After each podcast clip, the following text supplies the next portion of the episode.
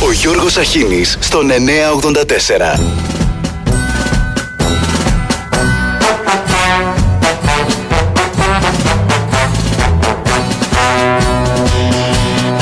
Είμαστε εδώ να ξαναδώσουμε έμπνευση. Έμπνευση, μεγάλη έμπνευση. Ρεαλιστική ελπίδα. Είσαι η ελπίδα μας. Είσαι η ελπίδα μας. Πίδα, πίδα, πίδα μας και κοινό στόχο στην ελληνική κοινωνία. Η σωτηρία της πατρίδος είναι στα χέρια σου. Μαζί σου θα έρθω κι εγώ. Απλός στρατιώτης στις διαταγές σου. Φτάνει μονάχα να σωθεί η πατρίδα. Να ξαναδώσουμε έμπνευση χωρίς διακρίσεις. Γιατί αν δεν έχει ζήσει τη ζωή σου φτώχεια, άντε να καταλάβεις το φτωχό τώρα και πώς αισθάνεται την ώρα που αν του πάρει το σπίτι του. Ε, Αυτοί που μας κυβερνάνε σήμερα είναι μια οικογένεια που δεν έχει καμία σχέση και με τις αξίες αυτού του συντηρητικού κόσμου που παραδοσιακά βρίσκεται στη Νέα Δημοκρατία. Αχ πατρίδα μου καημένη Ποια κατάρα σε βαραίνει Για τον ελληνικό λαό δεν υπάρχει δίλημα για το αν θα κυβερνήσει στο μέλλον ο κύριος Μητσοτάκης ή ο κύριος Τσίπρας. Γιατί και οι δύο με τις πρακτικές τους έβλαψαν τη χώρα και το λαό μας. Όλοι οι πολιτικοί απαταιώνε εσείς λέτε ψέματα πριν τις εκλογές και μετά κάνετε τα αντίθετα Εγώ δεν είμαι πολιτικός, Ναι. ξέρεις. Ο ελληνικός λαός δεν έχει κανένας άλλος. Που τα, που τα ξεχνάει όλα και τους αφήνει και τους φέρει με τα και με τα σας. Τους ψεύτες. Αχ πατρίδα μου καημένη Ποια κατάρα σε βαραίνει Πλέον λογική είναι πολύ δύσκολο να υπάρξουν ε, αποτελέσματα. Δεν είναι δύσκολο και στη δεύτερη. Στη δεύτερη θα έχει αυτοδυναμία η Νέα Δημοκρατία. Τι δύσκολο. Είναι εφικτό αυτό, λέτε; Απολύτως. Απολύτως εφικτό. Είναι, είναι λογικό παρακολούθημα. Είναι σχεδόν υποχρεωτικό. Είσαι κομμουνιστής! Όχι! Είσαι αριστερός! Όχι! Είναι λογικό παρακολούθημα. Είναι σχεδόν υποχρεωτικό. Είσαι κέντρο! Όχι! Είσαι αντιστασιακός! Σας ακούω, δεν σας βλέπω! Α, όχι! Είναι λογικό παρακολούθημα. Είσαι δεξιός! Όχι! Ναι, ρε! Είναι σχεδόν υποχρεωτικό. Αποφασίζομεν και διατάζομεν. Ναι. Στις επόμενες εκλογές, άμα ψηφίσεις Νέα Δημοκρατία και Κυριάκο Μητσοτάκη και βγει πρώτο κόμμα, εφόσον υπάρχει αυτοδυναμία ή κάποιος άλλος συσχετισμός, θα έχεις πρωθυπουργό τον Κυριάκο Μητσοτάκη. Αντίστοιχα, και αν ψηφίσεις ΣΥΡΙΖΑ, Ναι. θα έχεις πρωθυπουργό τον Αλέξη Ωραία. Τσίπρα. Ναι. Και αν Εδώ ψηφίσεις πέρα, Πασόκ θα έχεις τον Ανδρουλάκη. Αν ψηφίσεις Πολύ Πασόκ απλό. και είναι πρώτο. Αν το Πασόκ είναι τρίτο, πώς θα βγει ο πρωθυπουργός; Με ΑΣΕΠ, με κλήρωση. Και τότε ρίξανε τον πλήρω Και τότε ρίξανε τον πλήρω Πώς θα βγει ο πρωθυπουργός; Με ΑΣΕΠ, με κλήρωση. Να δούνε ποιος, ποιος, ποιος θα φαγωθεί Να δούνε ποιος, ποιος, ποιος θα φαγωθεί Ωε, ωε, ωε, ωε Πού θα πάμε, κύριε Γιώργο μου; Πού θα πάμε; Δεν έχουμε πολιτικούς. Πάει. Δεν έχουμε. Με κάνεις σε μένα πρωθυπουργό για έξι μήνους. Να σου πω εγώ. Τι θα κάνεις άμα βγεις πρωθυπουργός; δεν ξέρω τι θα κάνω. Μαλουφέδες δεν θα κάνω. Όσοι γεννούν πρωθυπουργοί όλοι τους θα πεθάνουν Τους κυνηγάει ο λαός για τα καλά που κάνουν Τους κυνηγάει ο λαός για τα καλά που κάνουν Η οικονομία πηγαίνει πράγματι πάρα Επειδή πολύ είπατε καλά. έχουμε και ένα δισεκατομμύριο Το απόσταμα, γι' αυτό σας το λέω. 2022 ήταν, το, ήταν μια χρονιά που οφείλω να ομολογήσουμε πάρα πολύ περήφανος. Δεν μπορούμε με τα λεφτά που μας δίνουν, δεν μπορούμε να τα βγάλουμε πέρα. Τι θέλεις, τι άλλο θέλεις να ακούσεις; Που οφείλω να ομολογήσουμε πάρα πολύ περήφανος για το μέτρο που το Υπουργείο Ανάπτυξης, όλη μου η ομάδα και εγώ προσωπικά συμβάλαμε στην ευημερία του ελληνικού λαού. Εγώ δεν έχω κλείσει τα φώτα όλα, δεν... Σε όλη μου η ομάδα και εγώ προσωπικά συμβάλαμε στην ευημερία του ελληνικού λαού. Έρχονται γιορτές και να μην μπορείς να ανάψεις όπως λένε, βγάλτε μέχρι και το φορτιστή από την πρίζα. Είναι φοβερό δηλαδή αυτό το Εγώ προσωπικά συμβάλαμε στην ευημερία του ελληνικού λαού. Ρε του καλαθιού το... το αυτό θα γίνεται. Ε, καλάθια ο... με τα καλάθια τώρα. Θα δείτε να φεύγει η οικονομία. Βζζζ! Το καλάθι του νοικοκυριού, Πώς θα φύγει η οικονομία; το καλάθι των Χριστουγέννων και το καλάθι των παιχνιδιών. Πώς θα φύγει η οικονομία; Και τα όνειρα που δάμασαν της γης η τσιρκολάνη Εμείς με τις τράπεζες έχουμε ένα μπράντε φες εδώ από την αρχή της θητείας μου. Και αυτό σημαίνει ότι είμαστε σε πόλεμο. Μα εγώ αρχίζω πόλεμο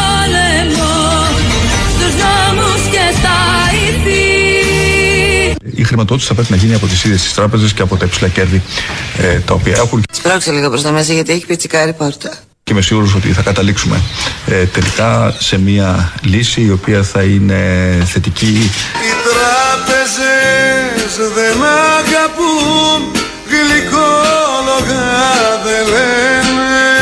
Μετά την άκαρπη συνάντηση του Υπουργού Οικονομικών με τους τραπεζίτες και το όχι των τραπεζών για εφαρμογή του Ισπανικού μοντέλου και στην Ελλάδα, έτσι ώστε να βοηθηθούν οι αδύναμοι. Τις νύχτες τα χιλιάρικα Βουρκώνουνε και κλαίνε Εδώ έχουμε μια εικόνα με την κυβέρνηση και τις τράπεζες να συγκρούνται. Οι τράπεζες φαίνεται να έχουν στυλώσει τα πόδια στο έδαφος και να μην συνεργάζονται. Έχετε τρόπο να τους πιέσετε να κάνουν αυτά τα οποία θέλετε να κάνουν; Ισχύει ό,τι έχει πει ο Πρωθυπουργός. Οι τράπεζες θα συμβάλλουν μέσω της κερδοφορίας τους. Μπορώ να σου εξηγώ τώρα. Χέσε ψηλά και γράτε Έχετε τρόπο να τους πιέσετε να κάνουν αυτά τα οποία θέλετε να κάνουν; Ισχύει ό,τι έχει πει ο Πρωθυπουργός. Sit high and watch. Μπορείτε να μου πείτε τώρα τα 50 ευρώ του δανείου στη διαφορά. 17... Αν κατάλαβα καλά, επανέρχεστε. Εδώ είναι, εδώ τώρα. Είναι πέναλτι τώρα την τελευταία στιγμή. Δεν ήταν πενάτη, το δώσει πενάτη. Τελευταίο λεπτό το έχει πενάτη, το διατηστή. Ό,τι γίνει είναι αυτό; Φανταστείτε να παίζει η Βραζιλία, Αργεντινή στον τελικό και να είμαστε οι δυο μας. Για πες μου ποιος θα κερδίσει το Μουντιάλ να το παίξουμε. Τα 50 ευρώ ποιος θα τα δώσει στη διαφορά; Υπουργέ, επιμένετε οι τράπεζες, όλο το ποσό; Όταν κάποιος εκτελεί πέναλτι, δεν σημαίνει ότι θα μπει γκολ. Με ανατροπή. Στο 90. Το έβλεπες. Το έπαιξες. Εμείς με τις τράπεζες έχουμε ένα μπράντε φέστο από την αρχή της θητείας μου. Ποιο δόνεις συμφωνάει. Ο απάνω τραπεζίτης. Ο, ο δεξιός ή ο αριστερός; Ο δεξιός.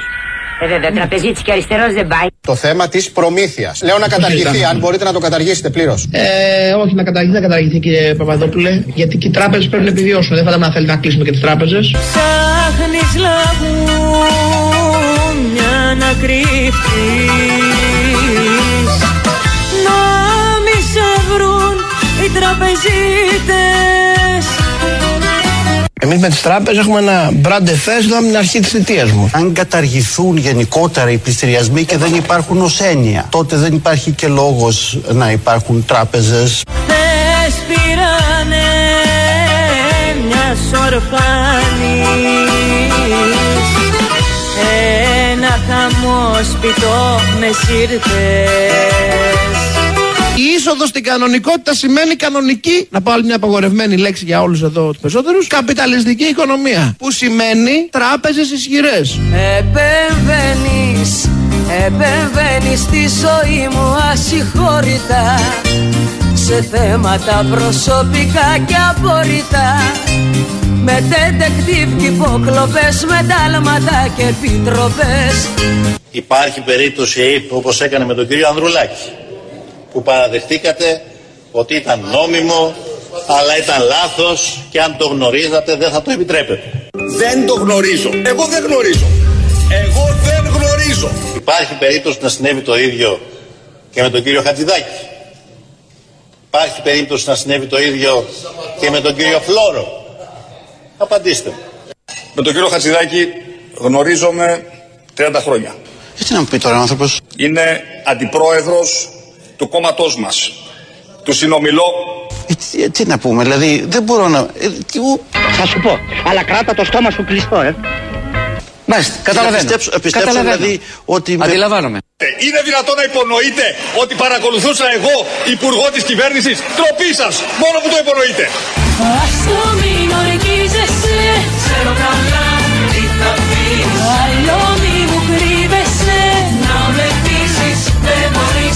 Ή ότι παρακολουθούσα εγώ, παρακολουθούσα εγώ ή γνώριζα ότι παρακολουθεί το ο κύριος Φλόρος. Όταν ήμουν και εγώ αρχηγός ζητούσα από την ΕΕΠ να με προστατεύσει και να προστατεύσει τις επικοινωνίες μου έτσι ώστε να είμαι σίγουρος ότι δεν με ακούνε οι εχθροί μας. Δηλαδή αυτή τη Άρα εδώ έχουμε το συγκεκριμένη περίπτωση η αντίστροφο Τουρκία. με βάση αυτό που Ακριβώς. περιγράφεται. Λοιπόν, τι είναι αυτό το οποίο λέτε; Ότι σε περίπτωση που αποδειχθεί ότι ψεύδεστε, Σούζι τρως και ψεύδεσαι και τρως. Θα αναλάβετε τις ευθύνες σας και θα παραιτηθείτε. Δεν θα μείνετε ούτε μία μέρα. Δεν τρέπεστε λίγο. Δεν θα μου το κάνετε εδώ μέσα American Bar. Θα τελειώσει αυτό το παιχνιδάκι με τους θεσμούς. Να κρύβεστε. Ντροπή σας. Όχι σκοτωμούς. Τι θα το κάνουμε εδώ μέσα, American Bar; Δεν τρέπεστε λίγο. Δεν τρέπεστε λίγο. Τι ντροπή δεν βλάπτει θα σας λέγαμε. Ποιος ήταν αυτός που αποφάσισε να μην κληθούν στην Εξεταστική Επιτροπή κρίσιμα πρόσωπα τα οποία σχετίζονται με το σκάνδαλο των υποκλοπών. Ποιος, ποιος, ποιος μωρό μου ποιος Δεν το γνωρίζω, δεν το γνωρίζω. Ποιος ήταν αυτός που παρεμπόδισε την ΑΔΑΕ στον έλεγχο τον οποίο οφείλει να ασκεί με βάση το Σύνταγμα, δικαιούται και οφείλει να ασκεί προς την Εθνική Υπηρεσία Πληροφοριών. Ποιος, ποιος, ποιος μωρό μου ποιος Δεν το γνωρίζω, δεν το γνωρίζω. Ποιος ήταν αυτός, ποιος ήταν αυτός που επικαλέστηκε το απόρριτο, το εθνικό απόρριτο, το απόρριτο για λόγους εθνικής ασφάλειας, προκειμένου να αδρανοποιήσει στην πράξη την ίδια την Εξεταστική Επιτροπή. Ποιος, Σε πηγαίνε το βράδυ ποιος, δεν το γνωρίζω, δεν το γνωρίζω. Ποιος, αυτός. 3-0. Ποιος, ποιος Και ήθιστε στα κοινοβουλευτικά μας δρόμενα να μιλάμε τρεις φορές εμείς και δύο εσείς. Ό,τι είχατε να πείτε, το είπατε κύριε Σύπρα, η συζήτηση λίγη. Σε πρώτη λοιπόν καλό μου ελικόπτερο.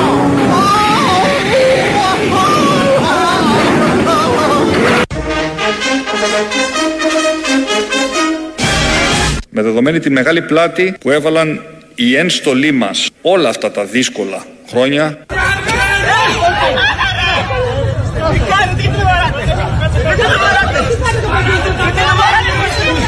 να ληφθούν τα χέρια μας να υπάρξει πραγματική τάξη.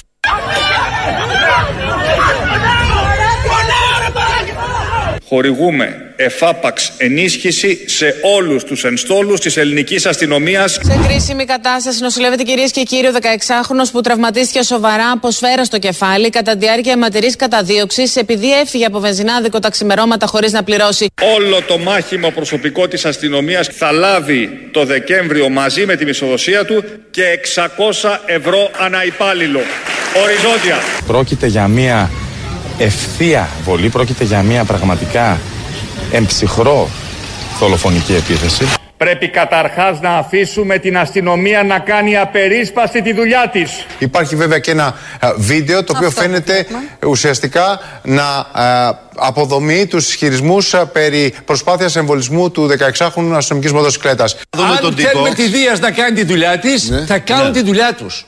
Και φαίνεται μάλιστα κιόλας να μην προκύπτει προειδοποιητική ε, βολή στον αέρα. Βρέθηκε μια βολίδα καρφωμένη στην είσοδο του ξενώνα εκεί στα διαβατά. Είναι το Αυτό είναι σημείο σημαντικό γιατί ακινητοποίησης. καταρρύπτει το αφήγημα του αστυνομικού. Ακριβώς, είναι το σημείο ακινητοποίηση ε, του οχήματος και η δεύτερη βολίδα είναι αυτή που έπληξε στο κεφάλι τον ε, α, 16χρονο. Το ηθικό δίδαγμα και το ρητό αυτής της ιστορίας, επιτρέψτε μου να σας πω, είναι ότι όποιος κλέβει για λίγα, στα 16, στα 20 μπορεί να σκοτώσει για λιγότερα. Πες ότι δεν πλήρωσε ρε κορίτσι μου, πρέπει να το σκοτώσεις.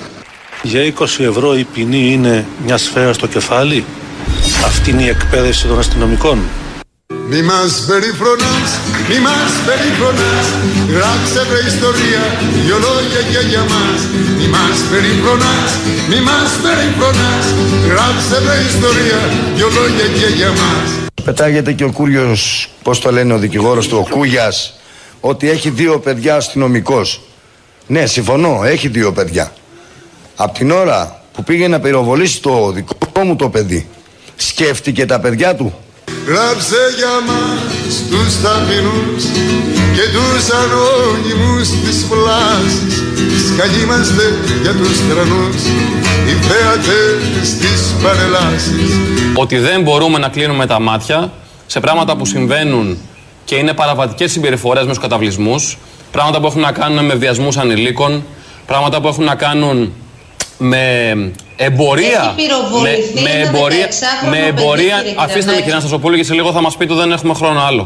Από την ίδια λάσπη πλαστήκαμε κι εμείς Για μας δεν νοιάζεται κανείς Είμαστε τα γραφό το χιόνι Μας ξέρουν πέντε συγγενείς Η μάνα μας και οι γειτόνι Αν δεν υπήρχαμε εμείς Πώς θα υπήρχανε οι άλλοι; Εμείς το μόνο που θέλουμε, θέλουμε δικαιοσύνη. Γιατί πυροβόλησε ένα 16χρονο, το μεγάλωσα με τη φτώχεια μου, αν και έκανε αυτό που έκανε, ζητάμε συγγνώμη. Αν δεν υπήρχαν οι μικροί Πώς θα υπήρχαν οι μεγάλοι Μη μας περιφρονάς Μη μας περίφρονας Γράψε με ιστορία δυο λόγια και για μας. Αργήσου αν μπορείς, αργήσου αν μπορείς Από την ίδια λάσπη πλαστήκαμε κι εμείς. Μη μας περιφρονάς, μη μας περιφρονάς. Γράψε βρε ιστορία δυο λόγια και για μας. Μη μας περιφρονάς, μη μας περιφρονάς. Γράψε βρε ιστορία δυο λόγια και για μας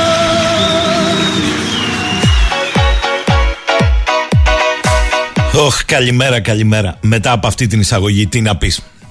Είναι της ημέρας, παιδιά. Θα το πω γιατί έχω πάρα πάρα πολλά μηνύματα. Πέφτει το streaming κάθε 40 δευτερόλεπτα 5. Κατανοητό. Εδώ φεύγει ο ένας, φεύγει ο άλλος. Τι, τι ψά, το stream δεν θα φύγει. Τι να σας κάνω, πέσατε πολύ σήμερα για την εισαγωγή του Παντελή και δεν σας προλαβαίνει η Χωάνη όσο και να ανοίξει. Χρόνια πολλά στις Ανούλες σήμερα. Η μάνα της Παναγίας είναι. Χρόνια πολλά σε όλες τις Ανούλες που γιορτάζουν. Έχω εδώ βέβαια σχόλια όσοι κατάφεραν να ακούσουν παντελή η εισαγωγή είναι γροθιά στο στομάχι αλλά σήμερα είναι η μέρα σας τα κρατάω λίγο θέλω να ακούσετε μερικά πραγματάκια πρώτα πρώτα α, ωραία περάσαμε χθες, παιδιά δεν είχε μουντιάλ είχε μουντιάλ στη Βουλή Κρυφτούλη ο ένας, κυνηγητό ο άλλος, τυφλόμυγα εμείς. Ό,τι βλέπουμε για την τύχη της δημοκρατίας το βλέπουμε από την τηλεόραση αλλά χωρίς να το ακούμε, λόγω απορρίτου. Ό,τι δεν βλέπουμε όμως βρίσκεται στο άλλο παιχνίδι το επιτραπέζιο αλλά κάτω από το τραπέζι. Συνέβη και αυτό. Σηκώθηκε και έφυγε ο Πρωθυπουργός της χώρας. Είναι πολύ δύσκολο να χωνέψεις τι ακριβώς συνέβη στη Βουλή στη συζήτηση για το νομοσχέδιο των παρακολουθήσεων. Πρέπει και λίγο να καταλαγιάσεις. Εκόλλησε η κυβελώνα του Τσίπρα συνεχώς, ρε παιδί μου, το ίδιο ερώτημα. Πείτε μας, πείτε μας. Πείτε μας. Εγώ δεν λέω ότι ακούγατε και παρακολουθούσατε εσείς. Πείτε μας ένα ναι, ένα όχι, δεν ξέρω. Ναι, όχι, δεν ξέρω. Η ΕΕΠ μπορείτε να μας πείτε ναι, όχι, δεν ξέρω. Παρακολουθούσε τον αρχηγό των ενόπλων δυνάμεων και τον υπουργό το Χατζηδάκη. Ρε κόλλημα που έχει φάει και ο Τσίπρας. Ναι, όχι, δεν ξέρω. Ναι, όχι, δεν ξέρω. Ναι, όχι, δεν ξέρω. Άντε για του είπε ο άλλος. Και έφυγε. Αλλά πρόεδρε της κυβερνήσεως, έχουμε μπουρδουκλώσει λίγο τους θεσμούς. Τη συνεδριάσεις και τις συζητήσεις της λύγει ο πρόεδρος της Βουλής στη Βουλή. Αυτό το τέλειο στη συνεδρίαση ήταν unfair. Όλα τα άλλα ήταν fair. Και έτσι ζήσαμε ένα χρονικό μεγάλης φυγής. Εγώ καταλαβαίνω το λόγο. Είναι αυτή η τάπα του το New York Times. Τι είναι η New York Times? που δημοσίευσαν έγγραφα ότι η ελληνική κυβέρνηση έδωσε άδεια εξαγωγής του Πρέταντορ σε άλλες χώρες που; Στη Μαδαγασκάρη. Μάλιστα. Επίσης οι New York Times επανήρθαν σήμερα ότι η εταιρεία επιχείρησε να κάνει το ίδιο και με την Ουκρανία. Αλλά δεν έκατσε η συμφωνία γιατί ήταν πολλά τα λεφτά. Θέλαν 40 εκατομμύρια ευρουλάκια λένε οι New York Times. Το ότι το Υπουργείο Εξωτερικών αρμόδια υπηρεσία του έδωσε την έγκριση για εξαγωγή του Πρέταντορ από την Ελλάδα στη Μαδαγασκάρη δεν σημαίνει ότι η ελληνική κυβέρνηση που έδωσε την άδεια γνώριζε τη χρήση του Πρέταντορ. Τι δεν καταλάβατε;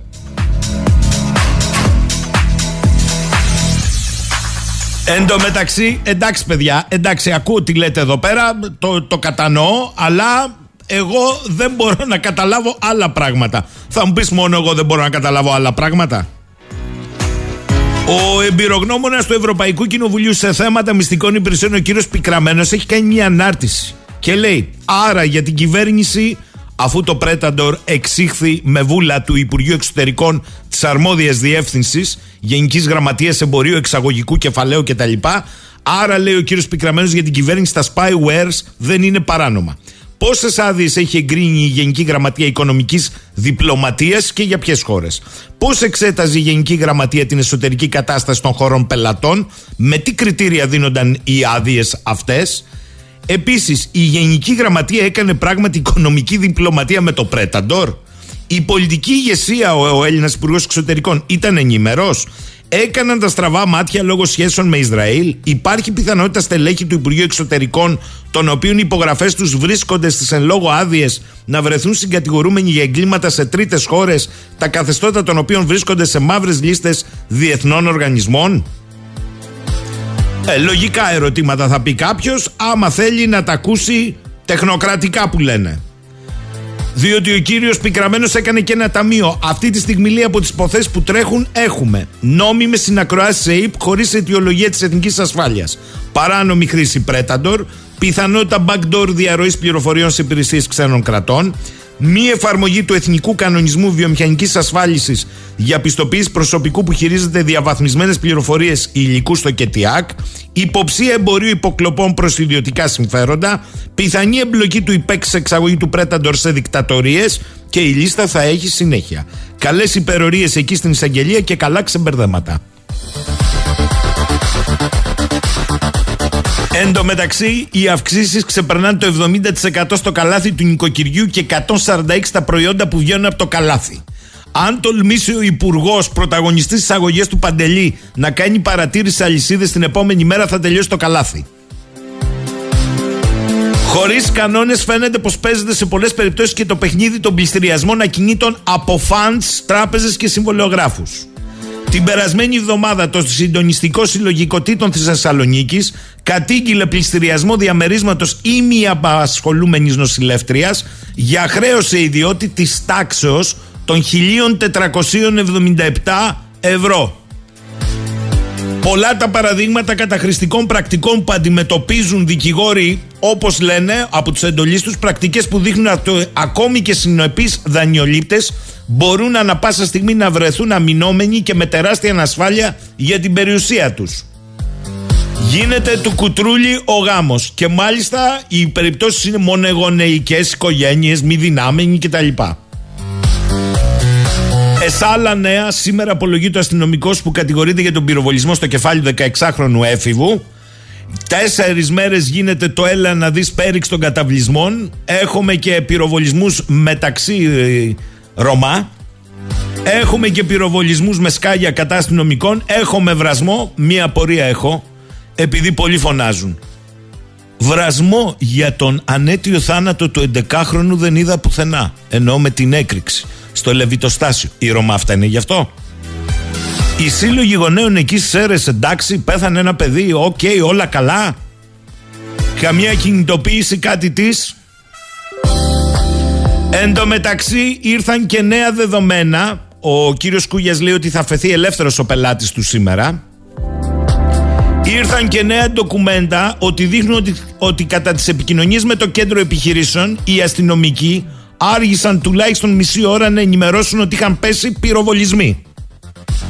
Νέο απόσπασμα που έρχεται στη δημοσιότητα καταγράφει διαλόγους των αστυνομικών με τα κεντρικά της Ελλάς, με στελέχη της Δίας, να μιλούν αρχικά για τους ελιγμούς, την καταδίωξη και την πρόσκρουση του οχήματος του 16χρονου σε τυχείο. Επί μισή ώρα δεν μιλούν για πυροβολισμούς, ενώ όταν το ανέφεραν είναι εμφανής η έκπληξη από το κέντρο επιχειρήσεων. Ο διάλογος. Σταθμός Δίας 401. Εκφωνητής. Πολύ καλά διαβιβάστε. Σταθμός Όχημα Αγροτικό. Ναός Κενών 3661. Προσοικισμό φυλακές. Εκφωνητής. Ελήφθη. Ταχύτητα ασφαλείας και να μας δίνετε το 111. Εκφωνητής. 55K106 όχημα δεν συμμορφώνεται σε σταθμό Δίας Καραμαλή. Ρεύμα εξόδου πλησιάζει σηματοδότη φυλακών. Εκφωνητής 1-5 παράκληση στην πινακίδα. Εκφωνητής 401 1-5 την πινακίδα. Εκφωνητής, επαναλαμβάνω για όλους τους σταθμούς δυτικά, καραμαλή προς δυτικά, πλησιάζει σηματοδότη φυλακών. Όχημα δεν συμμορφώνεται σε σταθμό Δίας. Σταθμός από οικισμό Αγίας Σοφίας. Εκφωνητής μπαίνετε από Σοφία Ορθών. Σταθμός Καραμαλή προς δυτικά, λίγο πριν το σηματοδότη των φυλακών. Σταθμός Κέντρο ακριβώς απέναντι από το αέριο. Το όχημα έχει προσκρούσει στο κατάστημα. Εκφωνητής. Ελήφθη, ελήφθη, ενημερώνουμε. Τροχέα. Έχετε άτομα, πόσα άτομα επιβαίνουν; Σταθμός. 5-5 συμμαχική. Εκφωνητής. Το όχημα έχει προσκρούσει σε κατάστημα. Να γνωρίζετε σταθμή. Σταθμός. Το ένα άτομο. Εκφωνητής. 401 με πολλές διακοπές. Έχει προσκρούσει σε κατάστημα όχημα. Ένα άτομο. Το έχουμε το άτομο. Σταθμός, αρνητικό κέντρο. Δίνουμε εντολές, δεν κατεβαίνει το άτομο από το όχημα. Πυροβολισμός δεν υπάρχει πουθενά. Εκφωνητής ένα τέσσερα με όλα τα μέτρα. Με όλα τα μέτρα. Ο έλεγχος, δώστε μας την πινακίδα όταν δίναστε. Εκφωνητής, συνάδελφε 401, σταθμός. Ναι, ναι. Εκφωνητής, το όχημα ασφαλίζεται ή όχι; Σταθμός, όχι, είναι τρακαρισμένο, όχι, πόρτες ανοιχτές. Εκφωνητής, αυτός μιλάει, συνεννοείται πριν φύγει, έφυγε; Σταθμός, όχι, όχι. Εκφωνητής, δεν συνεννοείται; Σταθμός. Τώρα μόλις έφυγε τα στενοφόρο. Εκφωνητής, ναι, για το τι θα κάνουμε με το όχημα, αυτό λέω. Σταθμός, απλώς περιμένω και την τροχέα να έρθει. Εκφωνητής, ναι, θα έρθει. Το ασθενοφόρο έφυγε συνοδεία της Όπια. Το 504 είναι εδώ, ναι, και έφυγαν και αυτοί μαζί συνοδεία. Πήγαν και αυτοί. Εσείς θα πάτε κορδελιό για την προανάκριση, για την απίθεια και αυτά για το περιστατικό για τις καταθέσεις. Το όχημα δεν κλειδώνεται, η τροχέα θα έρθει. Συνάδελφε, με ακούς, εκφωνητής, ναι, σταθμός. Τώρα μου λέει συνάδελφος ότι πυροβόλησε και μάλλον είναι από τον πυροβολισμό τραυματισμένος. Τόση ώρα, ε. Εκφωνητής, ποιο πυροβολισμό, τι πυροβολισμός, είχε πυροβολισμούς, σταθμός. Ε, ο συνάδελφος μου είπε τώρα από την άλλη μηχανή, εκφωνητής. Πυροβόλησε συνάδελφος δικός μας, σταθμός. Ναι, ναι. Δεν πυροβολείται. Αυτή είναι η οδηγία που είχε εκδώσει με ειδική εγκύκλιο η ελληνική αστυνομία που λέει στους αστυνομικούς ότι σε περίπτωση καταδίωξης απαγορεύονται ρητά οι πυροβολισμοί. Αυτά. Τώρα τα υπόλοιπα είναι ένθεν και κακήθεν θα τα βρει η δικαιοσύνη το ακούω αυτό από εδώ και από εκεί Καλημέρα Γρηγόρη Προσοχή στα ανώμαλα εδάφη γιατί κινδυνεύετε να βρεθείτε με μια σφαίρα στο κεφάλι διότι αυτό είναι ο βασικός ισχυρισμός ήταν ανώμαλο το έδαφος κατά τους πυροβολισμούς Άρα ενώ σημαδεύονταν τα λάστιχα πήγαν προς τα πάνω Μπορεί να συνέβη αυτό; Κατά την εκδοχή του κυρίου Κούγια μπορεί να συνέβη. Τι σημαίνει αυτό όμως και για τους συναδέλφους αστυνομικούς του αστυνομικού; Και τέλος έχω να σας πω και ένα νέο, ωραίο νέο. Η Τουρκία χρησιμοποιεί εμπορικά προϊόντα που κατασκευάζονται στην Ευρωπαϊκή Ένωση για να εξοπλίσει τους πυράβλους που εκτοξεύει κατά των Κούρδων στη Συρία. Ωραία πάμε, ε παίρνει προϊόντα για παράδειγμα με κινητήρες που αφορούν πρώτες βοήθειες και τα χρησιμοποιεί στα drones. Έχει ένα εξαιρετικό άρθρο σήμερα στη Νέα Κρήτη ο κύριος Σοκράτης Αργύρης με όλη αυτή την ιστορία των Ρωμά αλλά μου κάνει εντύπωση το καταληκτήριό του και θέλω να σας το διαβάσω. Γιατί κάτι λάθος λέει κάνει η ελληνική πολιτεία στην περίπτωση τους επειδή υπάρχει και το προεδρικό διάταγμα 141 34 όπου διευκρινίζεται κατηγορηματικά. Όταν πρόκειται για αυτόφορο έγκλημα πρέπει να αποφεύγεται η σύλληψη του δράστη όταν αυτό είναι ασήμαντο πλημέλημα και απειλείται από τη σύλληψη διατάραξη της τάξης και η πρόκληση σοβαρότερων αξιόπινων πράξεων. Καλημέρα Βασίλη, έχεις δίκιο που δεν το λέω, θα το πω. Νέα δήλωση του State Department. Μετά το βρείτε τα με την Τουρκία διπλωματικός, ε, το State Department έκανε και νέα δήλωση σε σχέση με τη Λιβύη. Βρείτε τα με τη Λιβύη μας λέει. Καλά πάμε. Να τους το πούμε και εμείς την επόμενη φορά που θα χρειαστούν βοήθεια για την Ουκρανία. Βρείτε τα με τη Ρωσία. Δεν πάει; 10 και 41. Πάμε τώρα στα μηνύματα σε αυτό το μέρος των ακροατών. Θάνος. Κύριε Σαχίνη, πέρυσι τέτοια εποχή πάτησε ένας παραβατικός και μάλιστα Έλληνας από τα Τρίκαλα έναν αστυνομικό σε τυπικό έλεγχο και βρέθηκε από το πουθενά στην εντατική συνάδελφος του πατέρα μου. Είναι γνωστό ότι τα άτομα με χαμηλότερο μορφωτικό επίπεδο προβαίνουν συνήθως πιο εύκολα σε παραβατικές συμπεριφορές. Δεν σημαίνει όμως ότι όλοι οι Ρωμά είναι παραβατικοί και φέρουν όπλα, όπως δεν σημαίνει ότι όλοι οι Αλβανοί είναι κλέφτες, επειδή το 90 έμπαιναν φτωχοί και πεινασμένοι και έκλεβαν. Όταν φέρεις όπλο, φέρεις και τεράστια ευθύνη. Δεν μπορείς να το σηκώνεις και να πυροβολείς χωρίς να κινδυνεύει η ζωή σου άμεσα. Αν ήμουν αστυνομικός, δεν θα ήθελα να έχω τέτοιο συνάδελφο. Δεν μου αρέσει να βλέπω και απόψε απ' την άλλη πως όλη η αστυνομία είναι κακή. Α μας πούν όλοι όσοι λένε καλά έκανε και έκανε τη δουλειά του, από πότε είναι δουλειά του αστυνομικού να δικάζει με σφαίρες. Επιπλέον, ας μας πούν πότε κάθισαν να μιλήσουν με κάποιο άτομο από τη συγκεκριμένη φυλή. Ο Ομιλών συνεργάζονταν με τη συγκεκριμένη ομάδα ανθρώπων επί 8 μήνες. Έχω μπει και σε σπίτια τους και μάλιστα πηγαίνω σε... και παίρνω και καφέ από μαγαζί που το έχει Ρωμά και που δουλεύουν μέσα Ρωμά. Γνωρίστε τα άτομα και μην έχετε προκαταλήψεις που σας περνάνε άλλοι. Συγγνώμη για την έκταση του σχολείου μου, λέει ο Θάνος, από έναν στρατιωτικό. Ο Νίκος λέει ότι δεν έχει ήχο από το stream. Ελπίζω να αποκαταστάθηκε. Καλημέρα, λέει ο Στέφανος. Πώς θα αντιδρούσατε ως γονιός αν μαθαίνατε πως το σχολικό τμήμα του παιδιού σας θα πραγματοποιήσει πενθήμερη εκδρομή σε χώρα που συνορεύει με την εμπόλεμη Ουκρανία; Να σου απαντήσω όπως το State Department διπλωματικά βρείτε τα. Τι να σου πω, βρε Στέφανε, τώρα, τι να σου πω.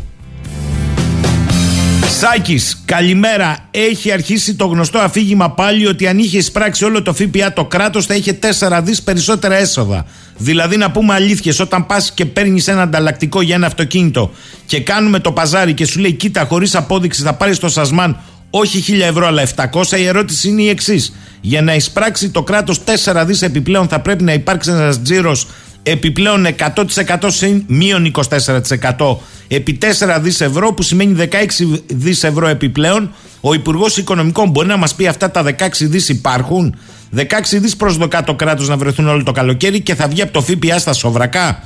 Δεν υπάρχει αυτό το χαρτί, είναι παρανοϊκό. Αυτό που συμβαίνει με την οικονομία δεν γίνεται να είναι τόσο αγράμματη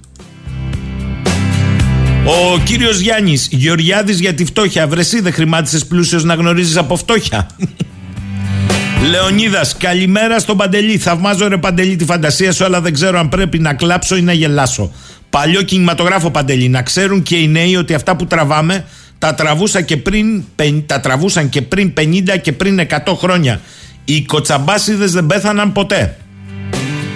Φώτης, το θέμα είναι αυτός που καταλαμβάνει το μεγαλύτερο μέρος όσων ακούμε κάθε Παρασκευή, παραμένει υπουργός. Και το ακόμη μεγαλύτερο θέμα που έχει να κάνει με τους συναδέλφους εδώ στην Αθήνα, προσωπικά λέει το βάζω εισαγωγικά, όταν δηλώνει περήφανος για την ευημερία των πολιτών, δεν το απαντάει κανένας, μα κανένας με στοιχεία. σω πρέπει να τον καλέσετε μια μέρα, αν και πού να βρει τα κότσια το θρασίμι, να βρεθεί απέναντι σε κανονικούς ερωτώντες.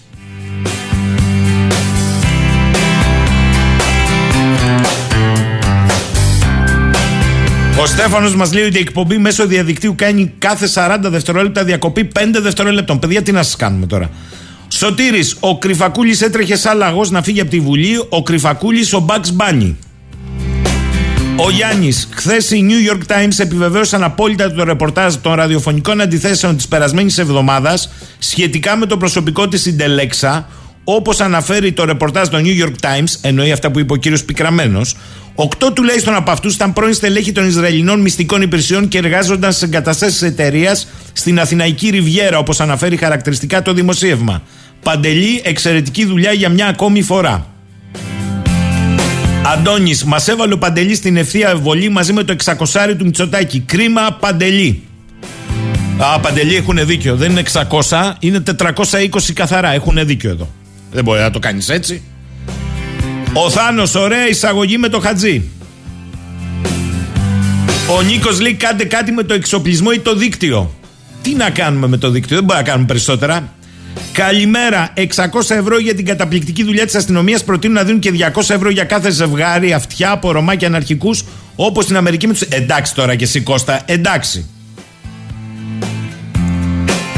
Γιατί κάνει διακοπές στο live stream, λέει ο Λευτέρης. Να έρθει ο νόμος 4.000 για τετεϊμποϊσμό ο Σπύρος. Ωραία βίντεο κυκλοφορούν. Βλέπω κάτι ανήλικους 12-14 ετών, σαν αγέλια αγριός σκυλών, να κλέβουν ένα ηλικιωμένο που τελικά μετά από μάχη καταλήγει να πέφτει με τα μούτρα στο έδαφος ανέστητος. Μη μας πείτε αν πρέπει να τους πυροβολήσουμε γι' αυτό. Όχι, δεν πρέπει, αλλά τώρα πέσατε όλα τα μήμη να φάτε τον αστυνομικό σαν δικαστές. Θα δούμε τι έχει συμβεί. Την ίδια πρεμούρα δεν είχαν όμως για το μικρό Μάριο, για τη γιαγιά που πέρασαν από πάνω τα ζώα και για τόσα άλλα εγκλήματα. Δεν νομίζω. Μια χαρά, δημοσιότητα, non-stop από το μεσημέρι μέχρι το βράδυ ήταν. Για τον 11χρονο καμιά πορεία θα γίνει. Γι' αυτό δεν βλέπω να μιλάει κανείς. Σάκης, επειδή ένας κούλης αρνείται να πάρει πίσω το απόρριτο, έστω ότι αύριο μας καλέσει η μαμά πατρίδα την υπερασπιστούμε. Με ποιες εγγύσει, το λόγο του Κούλι τον έχω γραμμένο εκεί που μας έχει γραμμένους. Εντάξει. Πολίνα. Χθες αναφέρθηκε από την κυρία Νούκα ότι εκδόθηκε διαταγή πληρωμής από πάροχο ενέργειας για λογαριασμό με αναδρομική χρέωση για τη ρήτρα αναπροσαρμογής. Και πού στα ακόμη; Δεν είναι γύφτος, λέει ο Περικλής, Λάθρο ή ΛΟΑΤΚΙ για να ασχολείται με το γεγονός της ΣΕΡΕ στο δημοσιογραφικό κατεστημένο. Α το δημοσιογραφικό κατεστημένο μια χαρά ασχολείται με την υπόθεση ΣΕΡΕ. Για πες μου, εσύ ευγήκες στο δρόμο για τον 11χρονο. Γιάννης, κάνετε ραδιοδίκη του αστυνομικού. Άσε να μας πει η δικαιοσύνη να δούμε όλα τα δεδομένα. Ναι, αλλά Γιαννάκη μου, άλλοι προέτρεξαν να πούνε ότι έπεσε πάνω στον τοίχο. Και χρειάστηκαν δύο ανακοινώσεις για να διορθωθεί. Εκεί δεν γινόταν δίκη. Είτε όπλο είναι είτε ναρκωτικά είναι, σκοτώνουν το ίδιο λέει ο Σπύρος. Αλήθεια, ο τοξικομανής είναι παραβατικός με βάση τον νόμο. Τον πυροβολούμε; Γιάννης, σε περίπτωση καταδίωξης, όχι σε περίπτωση απόπειρας ανθρωποκτονίας από το δράστη.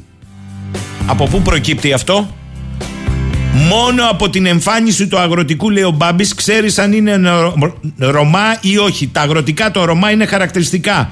Εμείς οι απλοί πολίτες τα ξέρουμε. Πόσο περισσότερο η αστυνομία. Ξέραν από την πρώτη στιγμή ποιος οδηγούσε. Κώστας, την καλημέρα μου από Κοζάνη. Ο Νίκος λέει ότι δεν αποκαταστάθηκε, οι διακοπές συνεχίζονται. Το stream λέει ο Δημήτρης έχει κάποιο θέμα, παίζει για λίγο και κόβεται, ξεκινάει πάλι και κόβεται. Εγώ τα λέω και στον αέρα τα ακούν και οι τεχνικοί. Συνεχείς διακοπές στο streaming λέει ο Βασίλης, κάντε κάτι, ακολουθεί ο πρέσβης.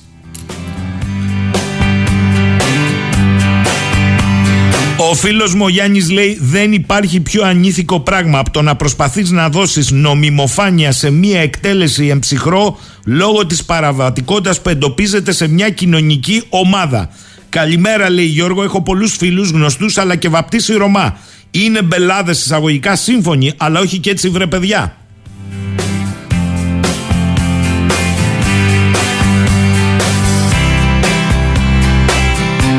Α, και ο Κώστας μου λέει το streaming κόβει αλήθεια. Παιδιά, ε, εντάξει, το είπα, το ξανά, δεν μπορώ να κάνω κάτι άλλο.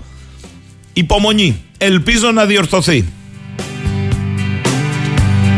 Ο φίλος ο Γρηγόρης Ξαναξεκινάμε από την αρχή να το πάρουμε Εγώ δεν θέλω λέει ούτε ραδιοδίκες ούτε τηλεδίκες Θέλω να σταθώ σε ένα γεγονός Βγαίνει όπλο και πυροβολή Σε μία καταδίωξη για 20 ευρώ Τελεία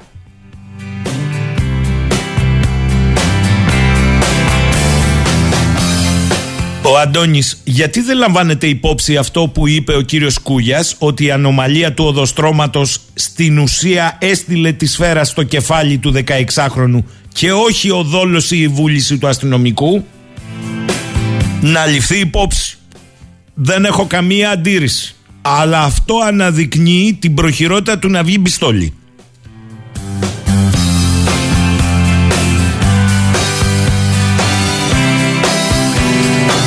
Ο Γιάννης λέει να βγει στον δρόμο να κάνει τι, θα υδρώσει το αυτή κανενός. Τα έχει πει και ο Κοντογιώργης αυτά για τις διαδηλώσεις. Σοβαρά τώρα, άμα νεκρώναν οι σέρες, οι σέρες, τα σέρας, πέντε μέρες, σοβαρά δεν θα ίδρωνε κανενός τα αυτή. Τώρα που έρχονται και εκλογές, τρεχάτε ποδαράκια μου θα ήταν. Γιατί είδατε κανέναν επίσημο πέρα από εκείνες τις δηλώσεις θλίψεως για το θάνατο του 11χρονου, τον αδόκητο; Είδατε κανένα να πάει εκεί επί τόπου να σπεύσει, να ζητήσει εγρήγορση, διελεύκαση άμεσα κτλ. Όχι, όχι. Συμπαρίστανται όλοι στην οικογένεια.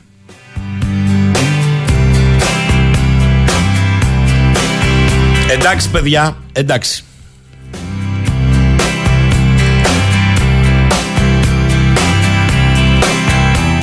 Ο Νίκο δεν θα συμφωνήσω μαζί σου ότι δεν λαμβάνεται υπόψη αυτό που ελέγχθη για τον πυροβολισμό επειδή το είπε ο Κούγιας. Ο δικηγόρος θα κάνει τη δουλειά του. Ο Γιώργος μας στέλνει μήνυμα από Ελλάδα. Σας στέλνω το site αν θέλετε να παραγγείλετε τα σκουλικάκια για το χριστουγεννιάτικο γεύμα. Γιατί γύρισα οπότε δεν μπορώ να τα φέρω. Κοστίζουν 40 κορώνες στη Σουηδία. Δηλαδή περίπου 5 ευρώ. Το streaming λέει όντως κολλάει, αλλά ίσως φταίω και εγώ γιατί ξανά τα σκουλίκια τώρα και ταράχτηκα. Όχι, κολλάει, δεν φταίει. Ανεξάρτητα από τα σκουλίκια είναι. Δε.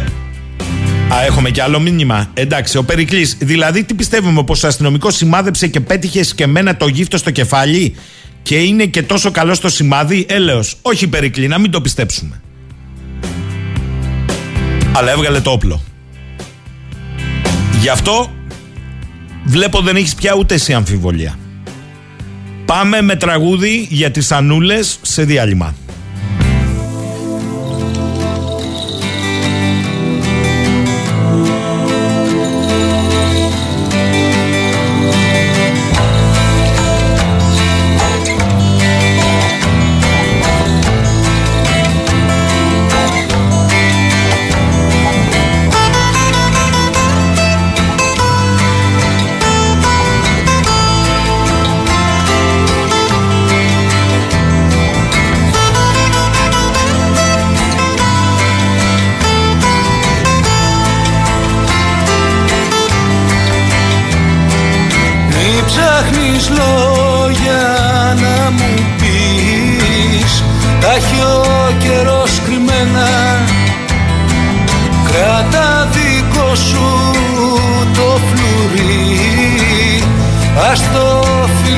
Σε μένα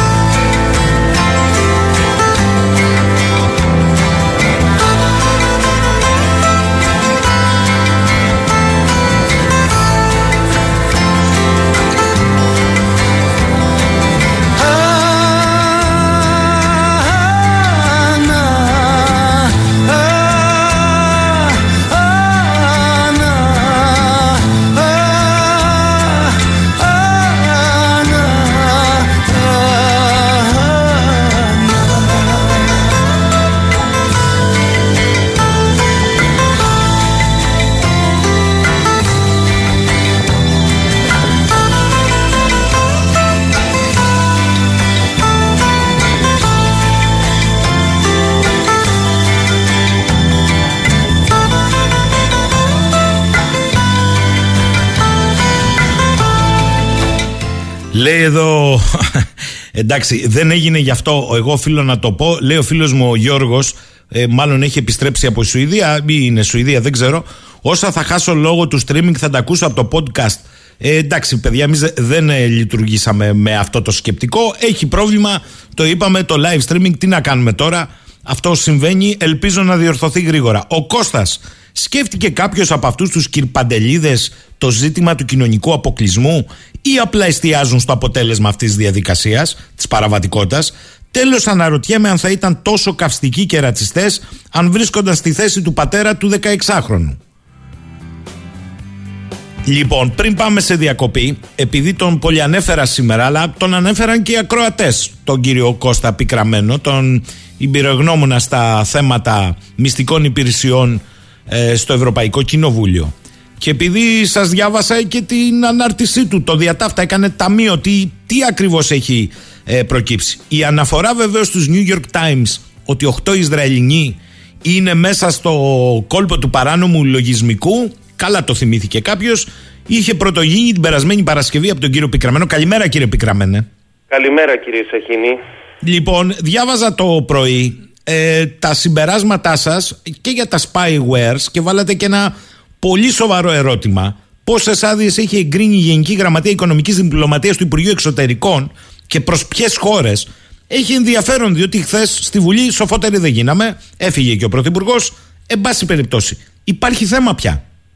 Ε, ναι, βλέπουμε ότι το καλάθι αρχίζει και, και βαραίνει. Μην αναφέρω πάλι, μιλάμε για έξι υπο, υποφακέλους ουσιαστικά, νόμιμες συνακροάσεις, παράνομη χρήση πρέταντορ, πιθανότητα backdoor, μη εφαρμογή του Εθνικού Κανονισμού Βιομηχανικής Ασφάλειας, υποψία εμπορίου υποκλοπών προς ιδιωτικά συμφέροντα και πιθανή εμπλοκή του IPEX σε εξαγωγή του Predator σε κράτη τα οποία χαρακτηρίζονται από διεθνείς οργανισμούς είτε ως δικτατορίες είτε ως αυταρχικά καθεστώτα. Βλέπετε λοιπόν πόσο μεγαλώνει η βεντάλια και προσοχή. Αν είδατε οι άνθρωποι, οι δημοσιογράφοι που έχουν γράψει το άρθρο ανάλυση στην, ε, στους New York Times, ο ένας εξ αυτών ονομάζεται Ρόνεν Μπέρκμαν. Για όσους δεν το ξέρουν, είναι αυτή τη στιγμή στον κόσμο ο πλέον ειδικός σε θέματα Mossad. Τα βιβλία του έχουν γίνει παγκόσμια best seller, που σημαίνει ότι αν ο Ρόνεν Μπέρκμαν βάζει την υπογραφή του σε μία ανάλυση του New York Times η οποία αναφέρεται σε Ισραηλινούς τεχνικούς της Ιντελέξα οι οποίοι φέρεται ότι βρίσκονταν στο Κετιάκ για τη γνωστή δουλειά σημαίνει ότι ο άνθρωπος το έχει καρατσεκάρει για να το λέμε λαϊκά. Από εκεί και πέρα θα πρέπει και ο κύριος Δένδιας να μας απαντήσει αν η Ελλάδα μέσω του Πρεταντόρ πραγματικά ασκεί οικονομική διπλωματία ή πρόκειται για ανέκδοτο. Διότι από πού και ως πού η Γενική Γραμματεία Οικονομικής Διπλωματίας που ουσιαστικά τι είναι προσπαθεί το ΙΠΕΞ να προωθήσει τις εξαγωγές ελληνικών εταιριών όχι ξένων εταιριών με έδρα την Ελλάδα, ελληνικών συμφερόντων εταιριών στο εξωτερικό. Κάτι το οποίο είναι θεμητό στα πλαίσια της εξωτερικής πολιτικής. Η Ελλάδα λοιπόν σήμερα ασκεί οικονομική διπλωματία στην υποσαχάρια Αφρική π.χ. δίνοντας ε, έγκριση για την εξαγωγή Πρεταντόρ και δεν ξέρουμε ποιο άλλο spyware είναι φοβερή είδηση. Δηλαδή, εσείς οι δημοσιογράφοι έπρεπε να στήσετε σκηνές έξω από το ΙΠΕΞ και να τους πυροβολείτε με ερωτήσεις. Και κάτι άλλο. Ο κύριος Δένδιας, ξέρετε ότι το 2009 ήταν υπουργός στο προστασίας του πολίτη, δεν θυμάμαι αν λεγόταν έτσι. Και ήταν η περίοδος που η ΕΕΠ έκανε χωροεσπερίδες σε μπουζούκια της ε, Λεωφόρου Συγκρού και βγαίνανε φωτογραφίες φάτσα κάρτα με τους λεγόμενους πράκτορες της ΕΕΠ. Πρέπει λοιπόν όλα αυτά, γιατί ε, ξέρετε μνήμη έχουμε, δεν έχουμε πάθει λοβοτομή. Λοιπόν, πρέπει όλα αυτά να απαντηθούν. Και πόσο μάλλον αυτή τη στιγμή με αυτή την υπόθεση που δείχνει ότι δεν πρόκειται για μόνο δύο άδειες για την Μοζαμβίκ, για τη Μαδαγασκάρη, στην οποία Μαδαγασκάρη, αν θυμάμαι, έχει εμπλοκή και η ρωσική Βάγνερ. Ή αν την μπερδεύω με τη Μοζαμβίκη. Θα το τσεκάρω και θα το δω. Σημαίνει ότι η Τελέξα χέρι πολιτικής στήριξης και προστασίας. Γι' αυτό το λόγο μέχρι τώρα δεν έχει μπει ο εισαγγελέας να ελέγξει τι γίνεται. Μισό λεπτό κύριε Πικραμένε. Ε, εσείς καλά κάνετε και θέτε αυτές τις παράμετρους, αλλά εδώ υπάρχει και μια πολύ σοβαρότερη παράμετρος.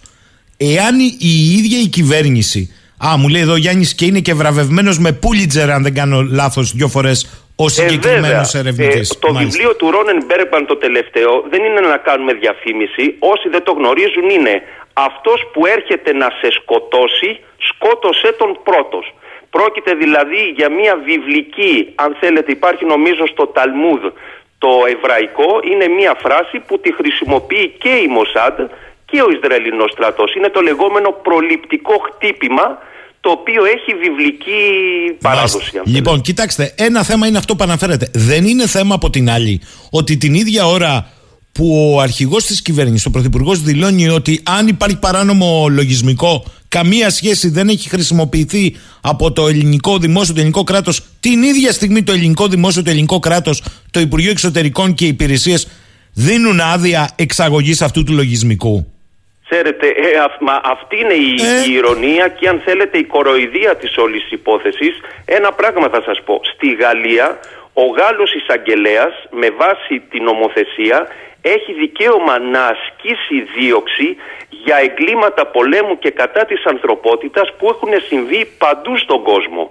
Και έχει μπλέξει αυτή τη στιγμή η γαλλική, ο γαλλικός κλάδος της Ιντελέξα σε αντίστοιχο εμπόριο που έγινε με τη Λιβύη του Καντάφη. Το θυμάστε, το είχαμε πει και σε προηγούμενη εκπομπή. Περίοδο 2009-2011. Αυτή τη στιγμή υπάρχουν στελέχη της Συντελέξα Γαλλίας, η οποία λέγεται Nexa Technologies, οι οποίοι κατηγορούνται για συνέργεια σε βασανιστήρια και σε εξαφανίσεις αντικαθεστωτικών την περίοδο του Καντάφη. Φαντάζεστε μία αντίστοιχη υπόθεση στη Μαδαγασκάρη σε κάποια άλλη χώρα όπου θα κληθούν στελέχη του ελληνικού υπέξ που έχουν βάλει τις υπογραφές τους σε άδειες εξαγωγής να δώσουν εξηγήσεις. Και μιλάμε για τη Γαλλία με την οποία υποτίθεται ότι έχουμε στρατηγική συνεργασία. Θέλω πολύ γρήγορες απαντήσεις σε δύο ερωτήματα. Γιατί γίνατε γνώστης στη συζήτηση χθες στη Βουλή. Δεν είναι θέμα η μία απλή απάντηση ναι, όχι, δεν ξέρω, δεν ξέρω αν είναι η διατύπωση σωστή. Όμως δεν είναι θέμα να διαβεβαιώσει ο Πρωθυπουργός της χώρας ότι δεν παρακολουθεί το από την ΕΕΠ ο αρχηγός των ενόπλων δυνάμεων. Ε, νομίζω ότι ο ιστορικός του μέλλοντος που θα μελετάει τα πρακτικά της Βουλής σε αυτό το σημείο θα κάνει ειδική μνήα. Φυσικά και είναι θέμα και δείχνει αν θέλετε και την αμηχανία. Ουσιαστικά τώρα είμαστε στη φάση της αμηχανίας διαχείρισης της υπόθεσης διότι πλέον όχι μόνο έχει μπει το νερό στο αυλάκι πλέον δεν είμαστε στη λογική του crisis management να διαχειριστούμε την κρίση. Τώρα είναι ε, όποιος πρόλαβε ε, βγήκε από το κάδρο. Δηλαδή νομίζω ότι πλέον έχουν σηκωθεί τα χέρια όρθια, δεν μπορεί πλέον να γίνει διαχείριση επί του πεδίου και επί επιχειρημάτων. Γι' αυτό και θεωρώ ότι ο Πρωθυπουργός αντέδρασε με τον τρόπο που αντέδρασε. Αλλά θα μείνει στην ιστορία η αντίδραση του, είναι σίγουρο. Και για το νομοσχέδιο, όσα έχετε πει, ε, τα βλέπω ότι σημειώνονται στι συζητήσεις όλων των βουλευτών. Είπατε ότι είναι κατώτερο του αναμενωμένου. Και Όχι δεν είναι... κατώτερο. Είπαμε ότι άρθρο προς άρθρο, τουλάχιστον τα περισσότερα άρθρα, θα ακυρωθούν στην πράξη είτε στα ελληνικά δικαστήρια είτε στα ευρωπαϊκά δικαστήρια. Θα δώσω ένα πάρα πολύ απλό παράδειγμα. Φανταστείτε να είναι κάποιος ο οποίος είναι εργολάβος και έχει, λάβει, έχει συμμετάσχει σε ένα διαγωνισμό του δημοσίου για μία εργολαβία, για μία προμήθεια. Αν αυτός ο άνθρωπος υποψιαστεί ότι το κινητό του τηλέφωνο παρακολουθείται ένα-δύο μήνες πριν ξεκινήσει ο λεγόμενος μειοδοτικός διαγωνισμός και κάνει αίτηση στην ΑΔΑΕ για να μάθει αν πράγματι ήταν σε ε, παρακολούθηση θα πρέπει πλέον να περιμένει τρία ολόκληρα χρόνια που σημαίνει ότι ο ανταγωνιστής του ο οποίος ενδεχομένως να είχε πρόσβαση στην υποκλοπή και να ήξερε εκ των προτέρων την προσφορά που θα κατέθετε ο άλλος να έχει όχι μόνο ολοκληρώσει την εργολαβία μετά από τρία χρόνια, όχι μόνο να έχει πληρωθεί από το δημόσιο, αλλά να καλείται πλέον το δημόσιο μετά από τρία χρόνια, αν αποδειχθεί παρανομία στην υποκλοπή, να αποζημιώσει και το θύμα. Δηλαδή μπαίνουμε σε καταστάσεις που ακόμα δεν τις έχουμε υπολογίσει όλα αυτά που λέμε τις παράπλευρες συνέπειες αυτού του νομοσχεδίου και κανένας Ευρωπαίος δικαστής δεν θα δεχτεί την τριετία ως προθεσμία απάντησης της ΑΔΑΕ ή της κάθε ΑΔΑΕ διότι ακυρώνεται στην ουσία κάθε διαδικασία προστασίας του, του θύματος. Στη Γαλλία επαναλαμβάνω στη χειρότερη περίπτωση σε 8 μήνες έχει ενημερωθεί ο πολίτης αν υπήρξε παράνομη υποκλοπή. Όχι δεν του λένε αν είναι νόμιμη, του λένε αν αυτό μετά την έρευνα που κάναμε αν προέκυψε παρανομία στην υποκλοπή. Και βέβαια δεν, τον, δεν του εξηγούν και δεν του αναφέρουν το λόγο που έγινε. Διότι στην Ελλάδα η αντιπολίτευση το πάει ακόμα ένα βήμα παραπάνω, αλλά δεν ισχύει στο εξωτερικό. Δηλαδή καμία υπηρεσία πληροφοριών δεν θα κάτσει να σου εξηγήσει γιατί σε παρακολουθούσα. Το μόνο που θα σου πει είναι μετά από ενδελεχή έρευνα δεν προέκυψε παρανομία στην υποκλοπή από εκεί και πέρα εσύ μόνο σου βγάζεις τα συμπεράσματά σου αν ήσουν υπό παρακολούθηση ή όχι. Είναι λεπτό το θέμα. Αλλά η τριετία θεωρώ ότι ο πρώτος νομίζω ο κύριος Σανδρουλάκης έχει ήδη απευθυνθεί στο Ευρωπαϊκό Δικαστήριο Ανθρωπίνων Δικαιωμάτων. Νομίζω ότι θα βγει απόφαση και θα καταδικαστεί η Ελλάδα για την τριετία. Για να μην μιλήσουμε για το θέμα Φτάνει, με τον κύριε, πρόεδρο κύριε. της Βουλής που πρέπει να δώσει την έγκρισή του για, για Τα έχετε υποκλοπή. πει κύριε Πικραμένο, μην επεκταθείτε. Εγώ ήθελα ένα σχόλιο σήμερα γιατί σας ανέφεραν πολλοί ακροατές. Σας ευχαριστώ πολύ. Εγώ ευχαριστώ. Καλή σας ημέρα. Λέει εδώ ο φίλος μου Νικόλας, με 10 ευρώ το μήνα και 60 ευρώ το χρόνο συνδρομή, δηλαδή με 180 ευρώ το χρόνο, στείνετε δικό σας streaming server στο cloud και το διαχειρίζεστε οι ίδιοι και ξέρετε και πώς λειτουργεί το κάθε τι ώστε να κάνετε και troubleshooting στα προβλήματα. Σας κάνω δώρο την εγκατάσταση, το setup και σας το παραδίδω έτοιμη, έτοιμο για χρήση, αρκεί να μην έχουμε προβλήματα στην ακρόαση μελλοντικά. Ακούνε η τεχνική μας. Η Κάρμεν, καλημέρα. Σας εξαιρώ σήμερα από άλλους που τρίβουν τα χέρια τους με ό,τι κακό συμβαίνει και απ' την άλλη συμπαράσταση στα θύματα που γουστάρουν να υπάρχουν για να έχουν να λένε ζούγκλα δύναμη η νομιμότητα. Ο Φώτης, επειδή άκουσα αυτή τη δικαιολογία περί ανώμαλου οδοστρώματος, θα μας πούν πώ σε ανώμαλο οδόστρωμα πηγαίναν με 140-150 χιλιόμετρα. Επίσης, ο ίδιος ο αστυνομικός δεν έλαβε υπόψη του το ανώμαλο οδόστρωμα πριν βγάλει το όπλο από τη θήκη. Θα μας πει κάποιος που νομίζω εκείνη η αιτία της αστυνομικής βίας που βλέπουμε τελευταία, αλλά και όσες φορές έχει συμβεί στην πλειονότητά της, είναι από ειδικούς φρουρούς ή ομάδων όπως η Δία. Θα μας πει λοιπόν ένας αρμόδιος πώς προσλαμβάνονται αυτοί οι άνθρωποι, με πανελίνε και βάση βαθμολογίας όπως οι αστυνομικοί. Άντε να μην βγάλω τώρα και στη φόρα οικογενειακά, μιας και έχω συγγενή που προσλήφθηκε από κουμπάρο κτλ. κτλ. Μάλιστα. Ο Σπύρος φοβού για πραξικόπημα, εντάξει παιδιά. Ε, άλλος φίλος, ο Δημήτρης, καλημέρα, καθημερινά σας ακούω στο ραδιόφωνο. Ε, ναι, το streaming έχει πρόβλημα. Το θέμα είναι όταν οι Ρωμά κάνουν εγκληματικές πράξεις ασύστολα, τραβάνε καδένες από γριούλες, πιάτσικα όπου υπάρχουν μεταλλαλιστίες, υπάρχουν και σκράπ, ε, κλοπές απάτες, πασάρουν οπουδήποτε ναρκωτικά. Είναι ο ορισμός του παραβατικού πολίτη. Δεν είδα να αφιερώνεται έστω ένα δίλεπτο για αυτές τις ψυχές περιουσίες που χάνονται έτσι, ούτε για τους δύο αστυνομικούς που τραυματίστηκαν στο πρόσωπο. Φυσικά άδικο είναι να σε πυροβολούν για 20 ευρώ, αλλά και να σε σκοτώνουν ληστές για λίγο περισσότερα Εκτιμώ επεριόριστα τις εκπομπές αλλά την τσιγκανολατρία και τσιγκανολαγνία δεν την καταλαβαίνω με σεβασμό και εκτίμηση κύριε Σαχίνη. Καμία τσιγκανολατρία και καμία τσιγκανολαγνία όπως λες. Αγάπη για τη ζωή είναι. Σπύρος, ήθελα να προλάβουν πραξικόπημα δεινοσαύρων. Βαγγέλης, υπάρχει βίντεο από CCTV που δείχνει... Τι είναι το CCTV, το κινέζικο; Που δείχνει ξεκάθαρα το 16χρονο να κάνει αναστροφή με χειρόφρενο και αφού έρχεται μούρι με μούρι με τη μηχανή των Δίας να επιταχύνει για να τους εμβολήσει. Δεν είναι τα 20 ευρώ το πρόβλημα, αλλά η ευκολία με την οποία ο 16χρονο σπέβδει να τραυματίζει και να σκοτώσει αστυνομικούς, αφού ξέρει ότι δεν θα υπάρξουν συνέπειες για τον ίδιο. Από τη στιγμή που η δικαιοσύνη και το πολιτικό σύστημα δεν ενδιαφέρεται να τους βάλει στη θέση τους για λόγους πολιτικής ορθότητας, ας αφήσουμε τουλάχιστον την αστυνομία να κάνει τη δουλειά της και να τους βάλει εκείνη στη θέση τους. Καλό να ξέρουν ότι όταν προσπαθούν να τραυματιστούν άντρες της αστυνομίας, υπάρχει περίπτωση να τραυματιστούν και οι ίδιοι. Η ατιμορρησία και η πολιτική ορθότητα μας έφτασε σε αυτό το χάος. Βαγγέλη, τώρα τι να σου πω, να αφήσουμε την αστυνομία να κάνει δουλειά της πυροβολώντας; Αυτό εννοείς δηλαδή; Εντάξει.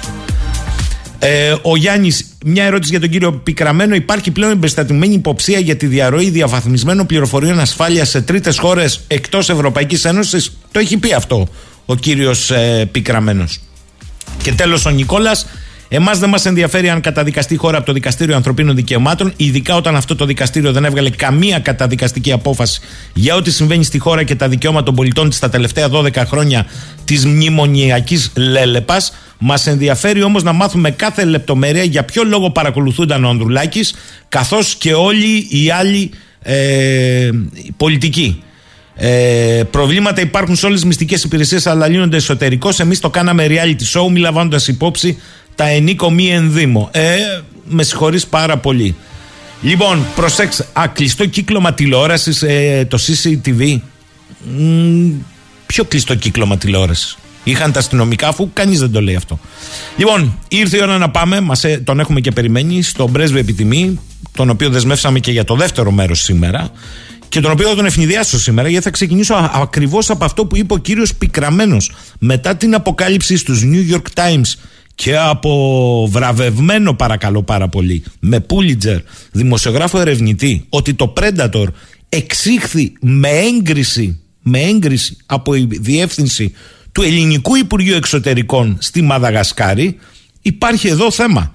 Και θέλω να ρωτήσω τον κύριο πρέσβη αφού τον καλημερίσω αν έχει να κάνει ένα σχόλιο γι' αυτό. Δηλαδή Εδώ ο ειδικός εμπειρογνώμονας στο Ευρωπαϊκό Κοινοβούλιο για θέματα μυστικών υπηρεσιών μας είπε ότι υπάρχει θέμα εδώ. Δεν μπορεί μια αρμόδια για οικονομική διπλωματία διεύθυνση του Ελληνικού Υπουργείου Εξωτερικών αντί να σμπρώχνει ελληνικές επιχειρήσεις, να σμπρώχνει με δική του έγκριση το λογισμικό πρέταντορ. Ε, καλή σας μέρα κύριε Σαχίνη, καλημέρα στους ακροατές σας. Είναι χαρά μου να είμαι και σήμερα μαζί σας, μεγάλη χαρά ειλικρινά. Ε, στο ερώτημά σας, πράγματι υπάρχει μια διεύθυνση του Υπουργείου Οικονομικών η οποία υπάγεται στον α, α, α, Υφυπουργό τον κύριο Φραγκογιάννη α, και στον ε, ε, ε, Γενικό Γραμματέα Διεθνών Οικονομικών Σχέσεων υπάρχει και αυτό το αξίωμα μας του Υπουργείου Εξωτερικών η οποία δίνει άδειες εξαγωγής σε προϊόντα που παράγονται στην Ελλάδα. Ή, για να το πω ακριβέστερα, σε εταιρείες που έχουν έδρα την Ελλάδα. Και αυτή η διεύθυνση ξέρω ότι κάνει πάρα πολύ καλή δουλειά. Φερρυπίν για να δώσει άδεια να εξαχθούν υλικά ενδεχομένως ε, διπλής χρήσης παλαιότερα στο Ιράν. Ας πούμε τώρα δεν εξάγουμε τίποτε αλλά παλαιότερα α, όταν Φερρυπίν κάποιος ήθελε να εξάγει πλακίδια στο Ιράν, αυτά έπρεπε να ελεγχθούν αν είναι διπλής χρήσης. Εάν δηλαδή α, μπορούν να επιστρώσουν την κουζίνα σας ή και το εσωτερικό α, μιας εγκατάστασης φυγοκεντριστών. Ε, αυτή η διεύθυνση λοιπόν μπαίνει στην ουσία του ε, υποεξαγωγή προϊόντος. Τι είναι αυτό; Α, μάλιστα. Άρα το ε, συγκεκριμένο για να πάρει την άδεια μπήκε στην ουσία τι είναι αυτό. Ε, βέβαια. Α, α, ρω, κοιτάζει, είναι, τι, τι εξάγουμε, φασόλια, χασίς, τι εξάγουμε; Ε, ε, δηλαδή δεν μπορεί να, να κάνει κανείς ένα αίτημα χωρίς να περιγράφει το προϊόν και ε, καθήκον των υπαλλήλων σε αυτή τη διεύθυνση είναι να ελέγξουν εάν τις προδιαγραφές του προϊόντος ακόμη μπορεί να ζητηθεί και να προσκομίσει ο, ο εξαγωγέας ε, δείγμα του προϊόντος. Λοιπόν, ε, φαντάζομαι ότι θα το περιέγραφαν ως λογισμικό. Φαντάζομαι, δεν ξέρω. Ε, θα έπρεπε λοιπόν να, να, να ψάξουν ενδελεχέστερα ε, τι ε, είδους λογισμικό είναι.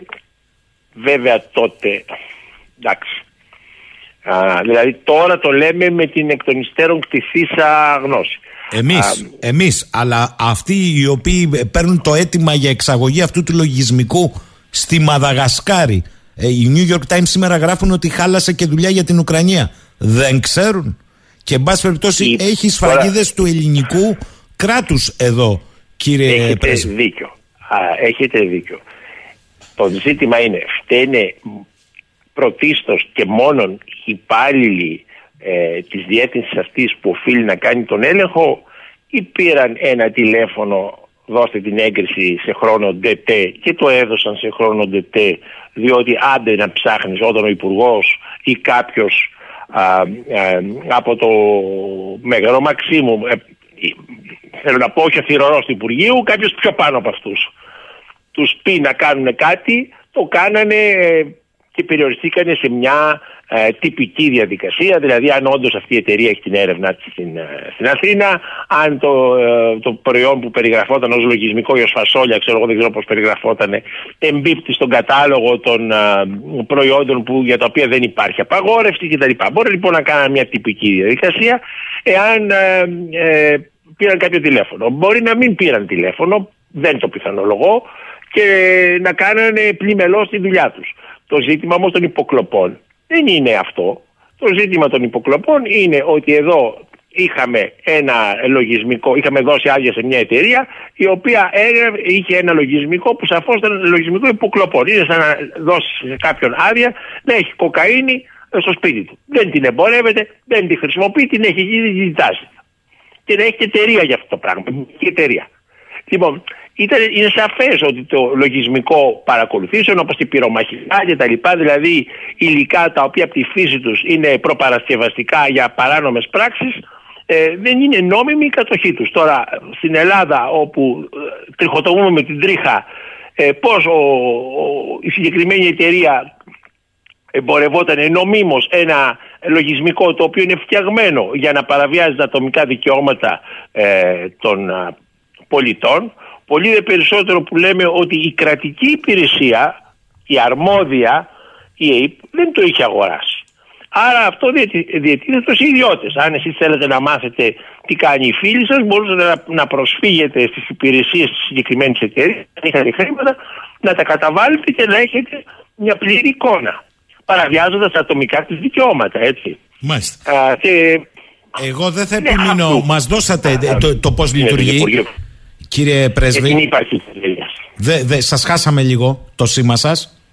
Ε, ε, λέω ότι δεν ευθύνεται το Υπουργείο Εξωτερικών για την ύπαρξη αυτής της εταιρείας και τη λειτουργία της με ένα ε, προϊόν το οποίο ήταν καθόλου ε, ε, κατάλληλο για την παραβίαση και μόνο για την παραβίαση ατομικών δικαιωμάτων α, ε, ε, Ελλήνων πολιτών και βρισκομένων στο ελληνικό έδαφος. Δηλαδή ήταν λογισμικό παρακολουθήσεων. Δεν μπορούσε να το χρησιμοποιήσουμε για να ανάβουμε τα καντήλια στην εκκλησία. Σαφές. Ήταν λογισμικό παρακολουθήσεων. Άρα Από την άλλη, κύριε υπήρχε Πρέσβη. νόμιμα η εταιρεία που διέθετε αυτό. Φανταστείτε μια εταιρεία που νόμιμα δια, ε, ε, κατέχει, ξέρω εγώ, κοκκίνη. Δεν την εμπορεύεται. Την έχει εκεί και την κοιτάζει. Δεν, είναι νόμιμο αυτό.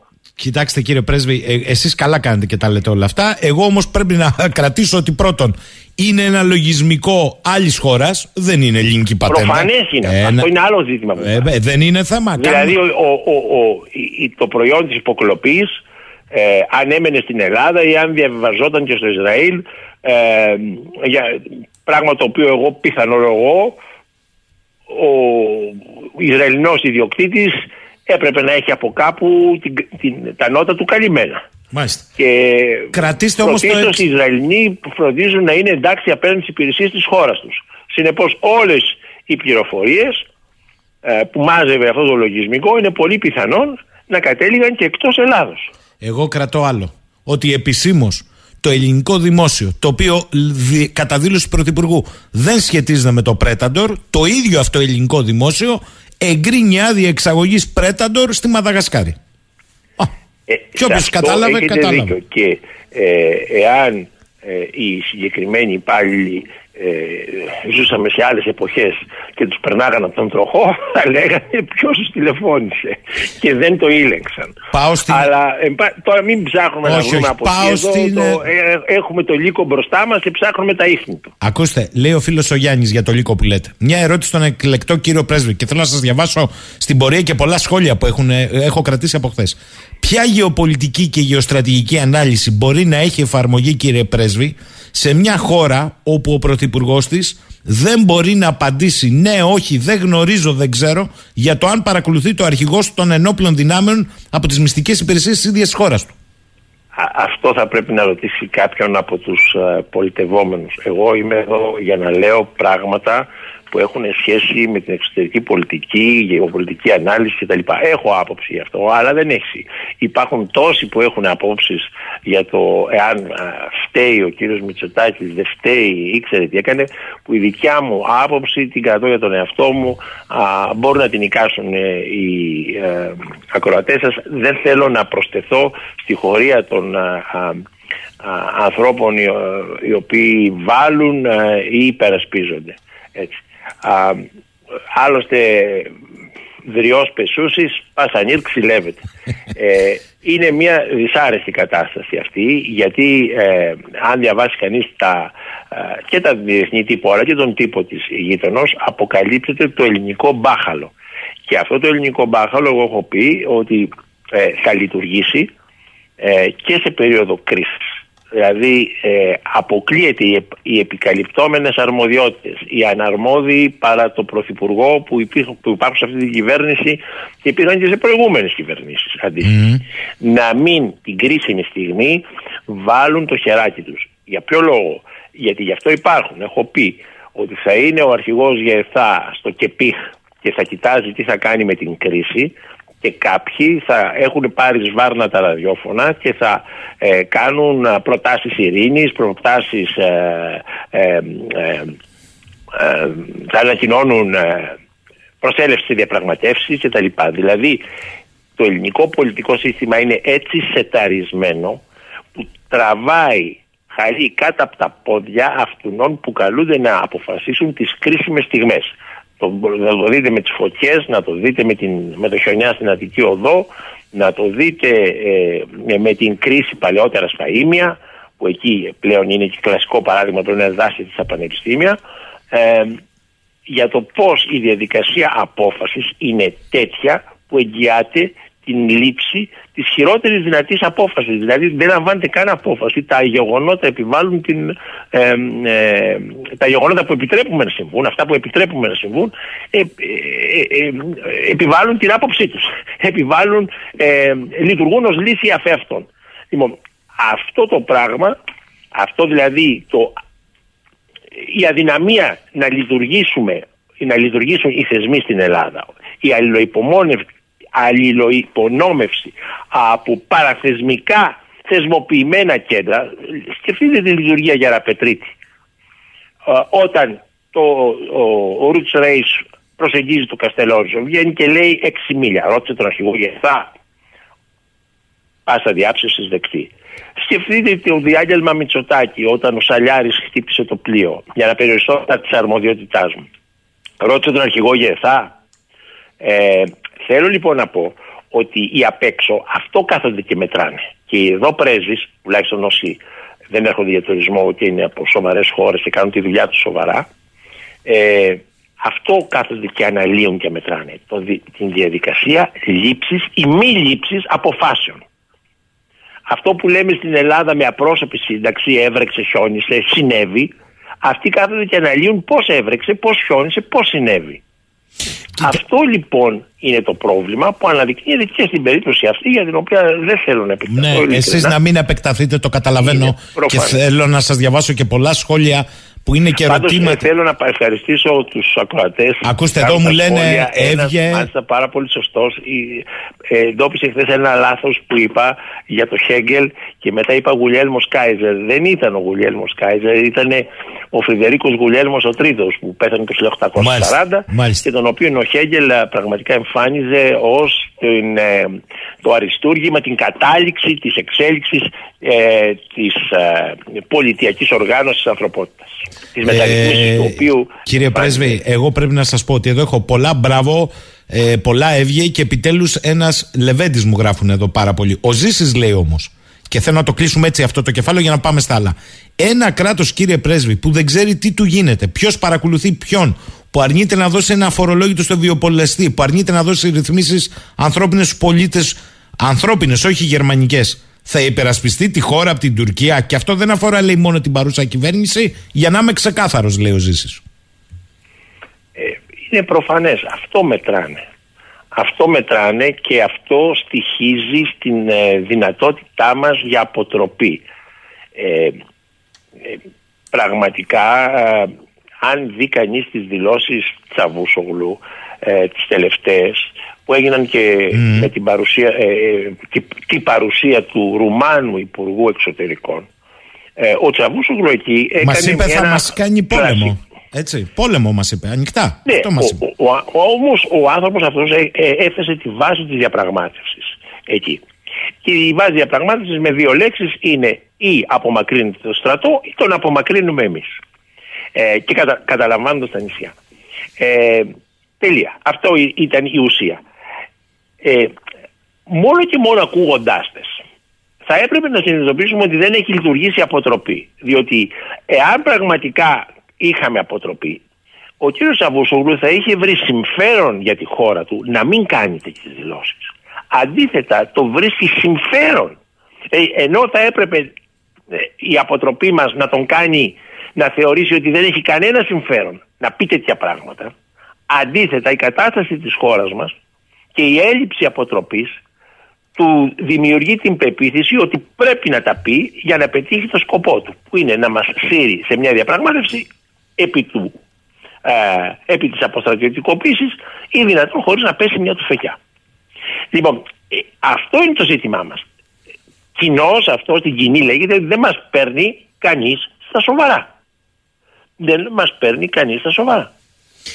Λέει εδώ ο φίλος ο Κωστής, ε, αν κατάλαβα καλά χθες ο κύριος, Πρίτα, ο κύριος Πρέσβης είπε να βάλουμε την ατζέντα διαφορετικά, να γίνει θέμα συζήτησης ότι εμείς προχωρήσαμε στα 12 ναυτικά μίλια και ένας ικανός εξοπλισμός των νησιών όχι για άμυνα αλλά ακόμη και για πλήγμα εφόσον ξεσπάσει η επίθεση στα βάθη των μικρασιατικών παραλίων. Δεν αντιλαμβάνεται ότι δεν υπάρχει τέτοια πρόθεση από κανένα στο πολιτικό σύστημα; Το γνωρίζω. Γιατί η δουλειά των διπλωματών είναι να συμβουλεύουν πολιτικούς και ε, δόξα Θεώ στη σταδιοδρομία μου είχα την ευκαιρία να είμαι δίπλα σε πολιτικούς, όχι ότι τους συμβούλευα εγώ, ε, αλλά ο Σάκης μου εζητήτω και στο, στο τέλος της θητείας μου που είχα προχωρήσει σε βαθμό μου εζητήτω, ε, έλεγα την ε, άποψή μου. Και την έλεγα ε, ε, όπως τη λέω και τώρα, δηλαδή δεν, ε, με, με σεβασμό στον πολιτικό προϊστάμενο, προφανώς, ε, άποψη εξέφερα, αλλά δεν μάσαγα τα λόγια. Ε, και αυτό δημιουργήσει και αρκετά προβλήματα. Εν πάση περιπτώσει, το, οι πολιτικοί ναι, δεν θέλουν, ε, δεν θέλουν να τους λες ότι πρέπει να αφήσουν το γάμο και να τρέχουν για πουρνάρια. Ε, διότι ο γάμος της εξουσίας είναι πάρα πολύ ωραίο πράγμα. Ε, υπήρχαν κάποιοι πολιτικοί, έχουν αναφέρει τα ονόματά τους, Γιάννη Κρενιώτης, Ανδρέας Παπαδρέου, που δεν αποθαρρύνονταν από τα δύσκολα. Τα επιζητούσαν, τα έβλεπαν και σαν διανοητικό challenge. Έτσι ήταν πρόκληση. Έτσι ήταν ο χαρακτήρας τους, έτσι ήταν η αντίληψή τους για το πώς πρέπει να υπηρετούν τη χώρα. Έπρεπε να την υπηρετούν στα δύσκολα και όχι στις δεξιώσεις και στα πανηγύρια. Ε, και να την υπηρετούν, ε, λύνοντας τα δύσκολα. Ε, καταλαβαίνω ότι το ελληνικό πολιτικό σύστημα, πρώτος από όλους το λέω, ότι δεν είναι σεταρισμένο για τέτοιου είδους ε, δουλειές. Όμως, ε, ασχέτως του τι κάνουμε εμείς, το, το setup το δικό μας, ασχέτως του αν είμαστε ε, τι μυαλά ε, σεριανάμε εμείς, οι, οι περιστάσεις απαιτούν κάποιες ενέργειες. Και αν ο ελληνικός λαός δεν επιβάλλει στους πολιτικούς του εκπροσώπους ε, κάποιες απόψεις. Αν δηλαδή πριν εκλεγούν δεν τους ρωτάμε τι θα κάνουν με τους υδρογονάνθρακες, θα τους θυσιάσουν, θα τους καθυστερήσουν στην πράσινη ανάπτυξη, θα ξαναπάρει μπρος ο Σύλλογος ε, Προστασίας Κητοειδών Ανοιχτής Θαλάσσης; ε, αν δεν τους ρωτάμε τι θα κάνουν με τα 12 μίλια, αν δεν τους ρωτάμε τι θα κάνουν με τα νησιά, με τα, τα νησιά ε, ε, ήδη μέσα στο συλλογικό μας υποσυνείδητο έχουν ανα, αναχθεί σε έδαφος μειωμένης κυριαρχίας. Εκεί δεν μπορούμε να βάλουμε πράγματα που απειλούν την Τουρκία. Γιατί, Γιατί στον Ευρωμάτια μου έχουμε βάλει ε, συστήματα πυροβολικού που μπορούν να βαρέσουν και 40, 40 χιλιόμετρα μέσα ε, και περισσότερο ίσως. Στα νησιά γιατί δεν μπορούμε να τα βάλουμε. Ε, αν δεν τα βάλουμε και τα νησιά καταδικαστούν σε άμυνα επί της ακτογραμμής όταν θα έχουν φτάσει τα αποβατικά απέναντι και θα έχουν κατέβει τα ελικόπτερα και θα έχουν πέσει απάνω ειδικές δυνάμεις στα νησιά τότε είναι πολύ αργά. Είναι σαν κάποιος που ξυπνάει στο κρεβάτι και βλέπει από τον αντίπαλο από πάνω. Ε, τα νησιά πρέπει να μπορούν να πλήξουν αποβατικά, αποβατικά σκάφη πριν αποπλέψουν ε, και πρέπει να μπορούν να πλήξουν την ενδοχώρα. Α, έτσι, αν οι Τούρκοι κατευθύνουν την προσπάθειά τους σε ένα νησί, τα υπόλοιπα νησιά να μπορούν να δημιουργήσουν τέτοια ζημιά στον επιτιθέμενο και στο θέατρο των συγκεκριμένων επιχειρήσεων, βυθίζοντάς τον αποβατικό στόλο, ενώ είναι ακόμη στα γυροβόλια και μέσα στην Μικρά Ασία, τότε αυτό θα ήταν αποτροπή. Εάν λοιπόν τα είχαμε βάλει εδώ και πολύ καιρό τα απαραίτητα συστήματα πυροβολικού, που τα έχουμε, τα είχαμε βάλει. Είχαμε αδιαφορήσει για τις αμερικανικές παρενέσεις να μην τα αναπτύξουμε εκεί. Τα είχαμε βάλει και είχαμε ε, κάνει τα νησιά σκατζόχυρους και όχι μόνο, αλλά σκατζόχυρους που πετάνε και μακριά τα αγκάθια τους, τότε οι Τούρκοι θα είχαν συμβιβαστεί με την ιδέα ότι οι Έλληνες είναι ένα σοβαρό κράτος, υπεραμείνονται όπως δεν έχουν μεγάλη πρόθεση οι, οι Τούρκοι ε, το σκέφτονται να περάσουν στον Εύρο, θα σκεφτόντουσαν για τα νησιά. Βλέποντας ότι εμείς δεν το έχουμε κάνει, ανα... βάζουν μπροστά το θέμα της αποστατευτικοποίηση. Γιατί; Διότι κάνουν τη διάγνωση ότι δεν έχουμε τη βούληση να τα υπερασπίσουμε. Και είναι πραγματικό ότι δεν έχουμε ένα μεγάλο κομμάτι του πολιτικού προσωπικού δεν έχει τη βούληση να τα υπερασπίσει. Ιδίως τα κατή. Ο Τάσος λέει καλημέρα στον εξαιρετικό κύριο πρέσβη. Μήπως μέσω της προκήρυξης εκλογών απλής αναλογικής ακυβερνησίας, υπηρεσιακής κυβέρνησης κτλ. μας προκύψει ένα επεισόδιο με την Τουρκία για να πάμε σε μοιρασιά του Αιγαίου χωρίς να το πάρει πάνω του κανείς πολιτικός και όλοι θα λένε Δόξα τω Θεώ, σας γλιτώσαμε από τον πόλεμο. Η διάχυση της ευθύνης. Α, μισό λεπτό, μισό λεπτό. Και λέει και μήπως γι' αυτό παρακολουθούνταν ο αρχηγός Γεθά για να μην χαλάσει η μανέστρα; Ε, είναι ε, έτσι όπως είναι διαμορφωμένο το ελληνικό πολιτικό σύστημα και έτσι όπως λαμβάνει τις αποφάσεις τους οι στρατιωτικοί, τουλάχιστον αυτοί που είναι, ε, έχουν τη στοιχειώδη ευφυΐα αντιλαμβάνονται ότι είναι, ε, λειτουργούν όπως και αυτοφοράκιδες στα νυχτερινά κέντρα. Όταν έρθουν οι υπηρεσίες, εμφανίζεται ως ιδιοκτήτης ένας συμπαθής τύπος, ο οποίος δεν έχει κανένα λόγο στο πώς λειτουργεί το κέντρο και αυτός προσάγεται στο αυτόφορο. Έτσι λοιπόν, όταν οι πολιτικοί τα κάνουν μαντάρα και φτάσει ε, η ώρα του θερμού επεισοδίου, μεταβιβάζουν με, με μεγάλη άνεση τις ευθύνες στους στρατιωτικούς. Το περίφημο ρηφέν από, του, από τον Πάγκαλο, τη στρατά, τι, δεν θέλω να πω την λέξη που είχε πει ο Πάγκαλος. Λοιπόν, οι στρατιωτικοί, το λέει ο Κλαούζεβιτς, δεν είναι τίποτε λοχίε υπηρεσίας. Οι στρατηγοί, οι αρχηγοί, οι ΕΘΑ, οι αρχηγοί πρέπει να έχουν πολιτική άποψη για την άμυνα της χώρας. Για την άμυνα της χώρας, όχι για το τι χρώμα φύσα θα κολλάμε.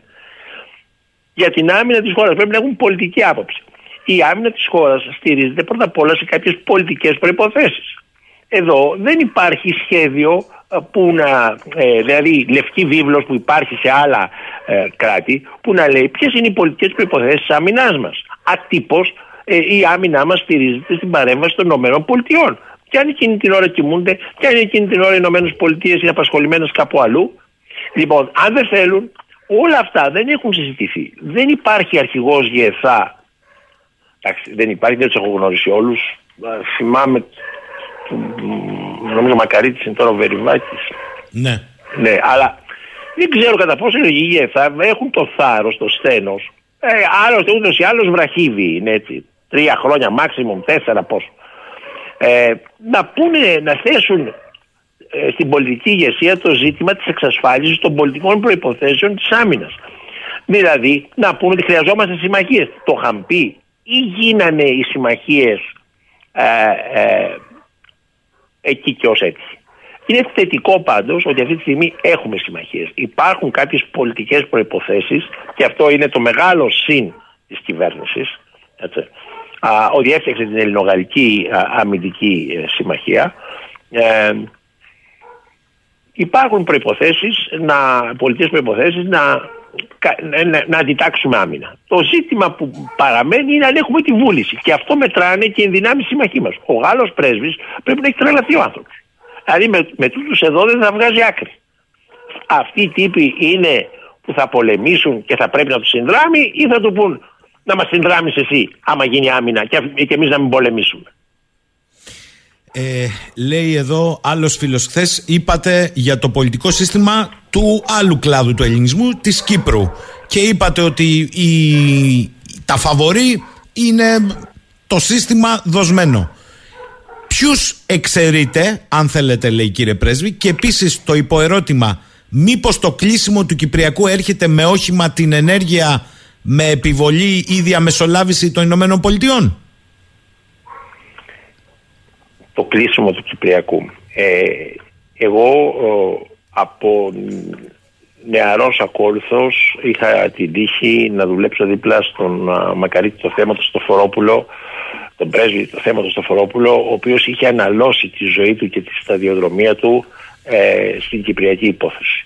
Ο Θέμος Στοφορόπουλος ήταν ένας εξαιρετικός άνθρωπος, δημόσιος λειτουργός με κεφαλαία και τα, δύο, ε, τα αρχικά των δύο λέξεων ο οποίος είχε και το στένο ε, να παραιτηθεί ενώ βρισκόταν στην, όταν έγινε εξέγερση του Πολυτεχνείου στην Ωραία Γενέβη.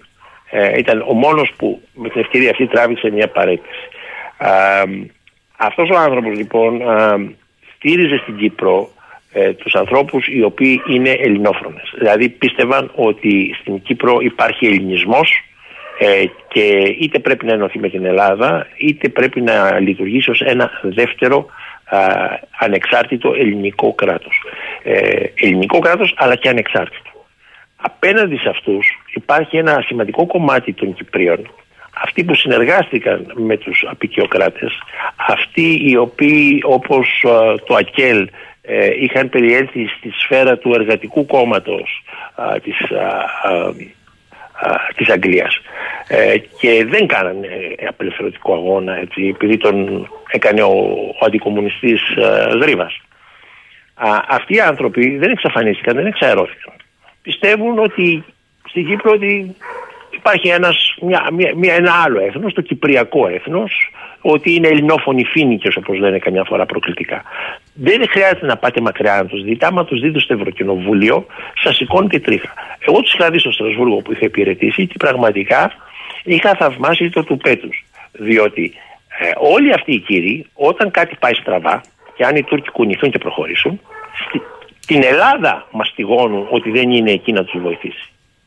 Λοιπόν, αυτό είναι το πρόβλημα στην Κύπρο, ότι αριστερά και δεξιά υπάρχουν άνθρωποι οι οποίοι ενδε, ε, ασμένως συζητούν το μέλλον του Κυπριακού κράτους σε κάθε διαπραγμάτευση.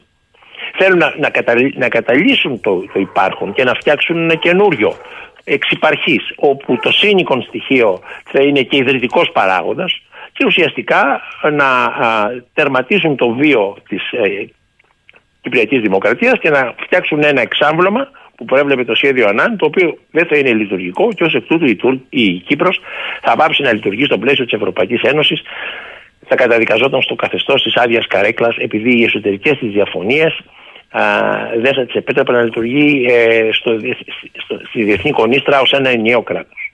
Ε, ο ίδιος ο Μακάριος α, είχε προσπαθήσει με τα 13 σημεία να βελτιώσει τη λειτουργικότητα της Κύπρου ως το διεθνές στερέωμα αλλά στην εσωτερική, δηλαδή για τους Δήμους και για τις κοινότητες. Ε, και είχε την ε, κατάληξη η προσπάθειά του που όλοι γνωρίζουμε, δηλαδή τους θύλακες και το ένα και το άλλο. Ήταν εξ αρχής ναρκοθετημένο από τους Βρετανούς, οι οποίοι είναι και οι πραγματικοί μας αντίπαλοι έτσι, στην, στην Κύπρο, αυτό δεν πρέπει να το ξεχνάμε ποτέ. Ε, οι Τούρκοι απλώς κάνουν τη δουλειά τους, οι, οι Βρετανοί όμως ε, είναι ε, αυτοί οι οποίοι ε, είναι ε, οι αντίπαλοι, δεν χρησιμοποιώ καν τη λέξη εχθροί, στην Κύπρο. Μπορεί, λοιπόν, το ενεργεια... Μπορεί το ενεργειακό λοιπόν να είναι το όχημα για να πάμε σε μια υβριδικού τύπου λύση στην Κύπρο; Φυσικά μπορεί, μπορεί. Το, όπως το όχημα μπορεί να είναι οτιδήποτε. Το ενεργειακό έχει και την ε, τέτοια ότι, είναι, ε, ότι έχει πάρα πολλά λεφτά πίσω του και έχει την ιδιομορφία ότι συνδυάζεται με γρήγορο χρήμα και το οποίο βέβαια δεν θα δει ο μέσος Κύπριος πολίτης. Αλλά για την Ελλάδα η Κύπρος λειτουργεί ως προκεχωρημένο φυλάκιο. Εάν δεν το έχουμε αυτό το προκεχωρημένο φυλάκιο και ε, είναι ήδη απάνω οι Τούρκοι και εμείς με μια συμφωνία αποφασίσουμε να φύγουμε, αυτό που επεδίωκε και ο, και ο Τάχα Κυπρομάχος Κοντζιάς, δηλαδή την μονομερή κατάργηση για την Ελλάδα, να καταργηθεί η υποχρέωση της Ελλάδας, αυτή που προβλέπουν οι, οι επέσιδες συνθήκες Ζερίκης Λονδίνου, ότι είμαστε εγκύτρια δύναμη. Και να φύγουμε εμείς. Και οι Τούρκοι αν δεν θέλανε να φύγουν, ας μένανε. Αλλά αυτό επι, επιδίωκε, έτσι, άσχετα πώς το σερβίριζε, κλείνω την παρένθεση περικοντία, λοιπόν, ε, εάν όταν η Ελλάδα απεκδίεται τις υποχρεώσεώς της να υπερασπίσει τον ελληνισμό της Κύπρου και να υπερασπίσει τη γεωγραφική θέση της Κύπρου που είναι, ε, της προσφέρει τόσα πλεονεκτήματα έναντι της Τουρκίας, ουσιαστικά τι κάνει, υπονομεύει την άμυνά της έναντι της Τουρκίας. Δεν θα τους πολεμήσουμε από την Κύπρο, θα τους πολεμήσουμε από τον Καστελόριζο, δεν βασίζεται το Καστελόριζο, θα τους πολεμήσουμε από τη Ρόδο. Έλα μωρέ παιδί μου τώρα και η Ρόδος γεμάτη Σουηδέζες, να τους πολεμήσουμε τελικά από πού, από το Φάληρο. Αυτή είναι η λογική. Άλλος φίλος εδώ, το γεγονός ότι το State Department, το State Department λέει, αλλά κάτι λέει αυτό, μας έστειλε μια copy-paste απάντηση και με τη Λιβύη. Να καθίσουμε να τα βρούμε διπλωματικά. Πώς το ακούει ο κύριος Πρέσβης, Πώ πρέπει και εμείς να τους πούμε την επόμενη φορά που θα ζητήσουν συνδρομή στην Ουκρανία να καθίσουν να τα βρουν διπλωματικά με τη Ρωσία οι Αμερικανοί; Κοιτάξτε, ε, ε, να, να, να μην ξεχνάμε το, τα μεγέθη. Οι, οι Ηνωμένες Πολιτείες είναι παγκόσμια υπερδύναμη. Οπότε το να τις κάνουμε εμείς συστάσεις θα ήταν αμετροέπεια. Αυτό που μπορούσαμε όμως να κάνουμε είναι όλα αυτά τα ζητήματα πριν δώσουμε τις βάσεις τις οποίες ηλικίως, α μου επιτραπεί αυτός ο όρος, πιστεύουμε ότι μας προστατεύουν. Οι βάσεις των Αμερικανών προστατεύουν σε αυτού τους και τους, ε, τα, τα εντός των βάσεων ευρισκόμενα GIs. Οι Τούρκοι σε περίπτωση πολέμου δεν θα τις πλήξουν, αλλά δεν θα του εμποδίσουν και να προχωρήσουν. Ε, και ε, θα μπορέσουν να λειτουργήσουν ακόμη και αν η Αλεξανδρούπολης γίνει τουρκική, η, η αμερικανική βάση εκεί θα είναι. Λοιπόν, α, άμα το, το συνειδητοποιήσουμε αυτό, θα έπρεπε όταν δίναμε αυτές τις παραχωρήσεις απλόχερα για να μπούμε στη σωστή μεριά της ιστορίας, να είχαμε ζητήσει εγγυήσεις για τα ζητήματα που μας ενδιαφέρουν. Και ε, έναντι της ε, Λιβύης και έναντι της Κύπρου, για την Κύπρο μάλλον, υπέρ της Κύπρου και έναντι της Τουρκίας. Αυτά τα πράγματα δεν τα ζητήσαμε. Παλιότερα η Ελλάδα, όχι πολύ παλιά, δηλαδή με Κωνσταντίνου Καραμαλή, υπήρχε αυτή η επιστολή Κίσιγκερ προς Μπίτσιο. Ε, ε, υπήρχε το 7 προς 10. Ο Μπίτσιος δεν ήταν κανένας. Ε, ε, δεν ήταν απόγονος του Άρη Βελουχιώτη. Ένας κατεξοχήν συντηρητικότατος ε, διπλωμάτης. Ε, ε, διπλωματικός σύμβουλος του Βασιλιά και τα λοιπά. Ήξερε όμως να διαπραγματεύεται και είχε μια αντίληψη περί χώρας, όχι περί χώρου εκπροσωπούσε την Ελλάδα και έκανε, όποιος διαβάσει τα βιβλία του, α, βλέπει έναν άνθρωπο με τον οποίο μπορεί να διαφωνεί κανείς. Εγώ προσωπικά διαφωνώ, ιδεολογικά δεν μου πάει πολύ, ε, σχεδόν καθόλου, αλλά έκανε τη δουλειά του πολύ καλά ως τεχνικός. Ήταν άριστος υδραυλικός. Ήταν άριστος διπλωμάτης. Έκανε τη δουλειά του πολύ ωραία. Λοιπόν, είχε πάρει την επιστολή Κίσιγκερ, η οποία ήταν ένδυο εγγύηση. Είχαμε πάρει το 7 προς 10. Τώρα έχουμε να αποθέσει όλες μας τις ελπίδες στο Μενέντες. Ο Μενέντες την ελληνική κυβέρνηση αντιμετωπίζει με συγκατάβαση. Είναι πιστός απέναντι στους Ελληνοαμερικανούς υποστηρικτές του και ψηφοφόρους. Γιατί αυτοί τον έφτιαξαν από ένα φτωχό κουβανό ε, σε έναν ε, γερουσιαστή. Λοιπόν, ε, είναι Αμερικανοί πολίτες στην δυτική τους πλειοψηφία ε, και σε αυτούς είναι πιστός. Η, η Ελλάδα δεν είχε κανένα το επίσημο ελληνικό κράτος. Τον αγνοούσε τον Μενέντες. Και αγνοούσε ακόμη και το λόμπι. Ε, τους λομπίστες οι οποίοι φτιάξαν τον Μενέντες. Και αυτό είναι καλό, διότι οι άνθρωποι αυτοί αυτοοργανώθηκαν, κάναν αυτό που κάνανε των Ελλήνων οι κοινότητες πάντοτε, αυτοοργανώθηκαν, κάναν τη δουλειά τους και αφήσαν πίσω τους πολιτικούς των Αθηνών και τη μιζέρια τους. Δεν στηριχθήκαν, δεν ζητήσαν λεφτά από το ελληνικό κράτος και κάναν τη δουλειά τους όπως έπρεπε. Λοιπόν, ε, εμείς δεν έχουμε πάρει τίποτα από τις ΗΠΑ για να επανέλθω στο ερώτημα του ακροατή σας. Δεν πήραμε τίποτε όταν τους δώσαμε τα πάντα. Συνεπώς, μας κατέταξαν οι, οι Αμερικανοί στην κατηγορία των ανοήτων αυτών οι οποίοι δεν κύρονται του εθνικού συμφέροντος, αυτών που όπως είχε πει ο, ο, ο τότε αντιπρόεδρος Biden το 2013 όταν α, ήμουν διπλωματικός σύμβουλος του Αλέξη Τσίπρα προσπαθούσα, κάναμε στις 20 Γενάρη τότε την πρώτη του επίσκεψη στις ΗΠΑ να γνωρίσουν τον α, αναρχοκομμουνιστή Τσίπρα οι Αμερικανοί. Ε, και τότε είχαμε κάνει μια μεγάλη προσπάθεια, κάνει εγώ προσωπικά μια μεγάλη προσπάθεια να προσεγγίσουμε και να έχει μια συνάντηση με τον αντιπρόεδρο Biden. Και αυτό που μου είπε ο άνθρωπος που είχε μεσολαβήσει μου διαβίβασε την απάντηση Biden. Έχω συναντηθεί με ένα σωρό Έλληνες αξιωματούχους οι οποίοι μου γυαλίζουν τα παπούτσια. Τα παπούτσια μου είναι γυαλισμένα. Δεν θέλω να μου τα γυαλίσει και αυτός ο καινούριος. Έχει κάτι να μου πει. Τελικά για λόγους, φυσικά απάντησε ότι έχει να πει κτλ. Ε, αλλά για λόγους του, του Biden ε, ε, δεν κατέστη δυνατόν να γίνει την τελευταία στιγμή αυτή η, η συνάντηση. Αλλά σας το λέω για, γιατί εδώ πέρα σημασία έχει πώς απάντησε ο Biden. Ότι οι Έλληνες που συναντώ μου γυαλίζουν τα παπούτσια. Πηγαίνουμε εκεί πέρα σαν να μην έχουμε κράτος, σαν να είμαστε ε, μπαρμπαθομάντες τους.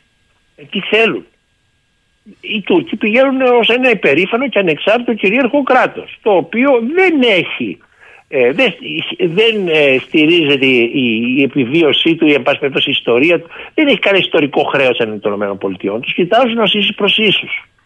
Εμείς μετά τον εμφύλιο έχουμε μετατραπεί σε γκαρσόνια τους. Μας βοήθησαν τότε, βοήθησαν μια συγκεκριμένη παράταξη κτλ. Και, και αυτή η παράταξη είχε αντιληφθεί το ρόλο της σαν υπηρέτη. Όχι ότι οι άλλοι ήταν πολύ καλύτεροι, έτσι φάνηκε στο τέλος και οι άλλοι ε, αυτή την οτροπία ε, ασπάστηκαν.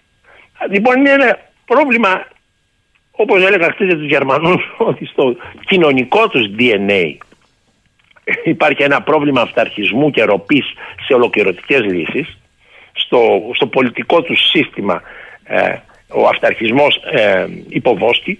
Έτσι και στην Ελλάδα η δουλοπρέπεια υποβόσκει Έλεος δηλαδή δεν έχουμε καμία ε, αίσθηση αυτοτέλειας και οι Αμερικανοί σέβονται τους ανθρώπους που είναι αυτοτελείς οι οποίοι δεν πάνε να τους γυαλίσουν τα παπούτσια αλλά πάνε να τους προτείνουν μια εταιρική σχέση.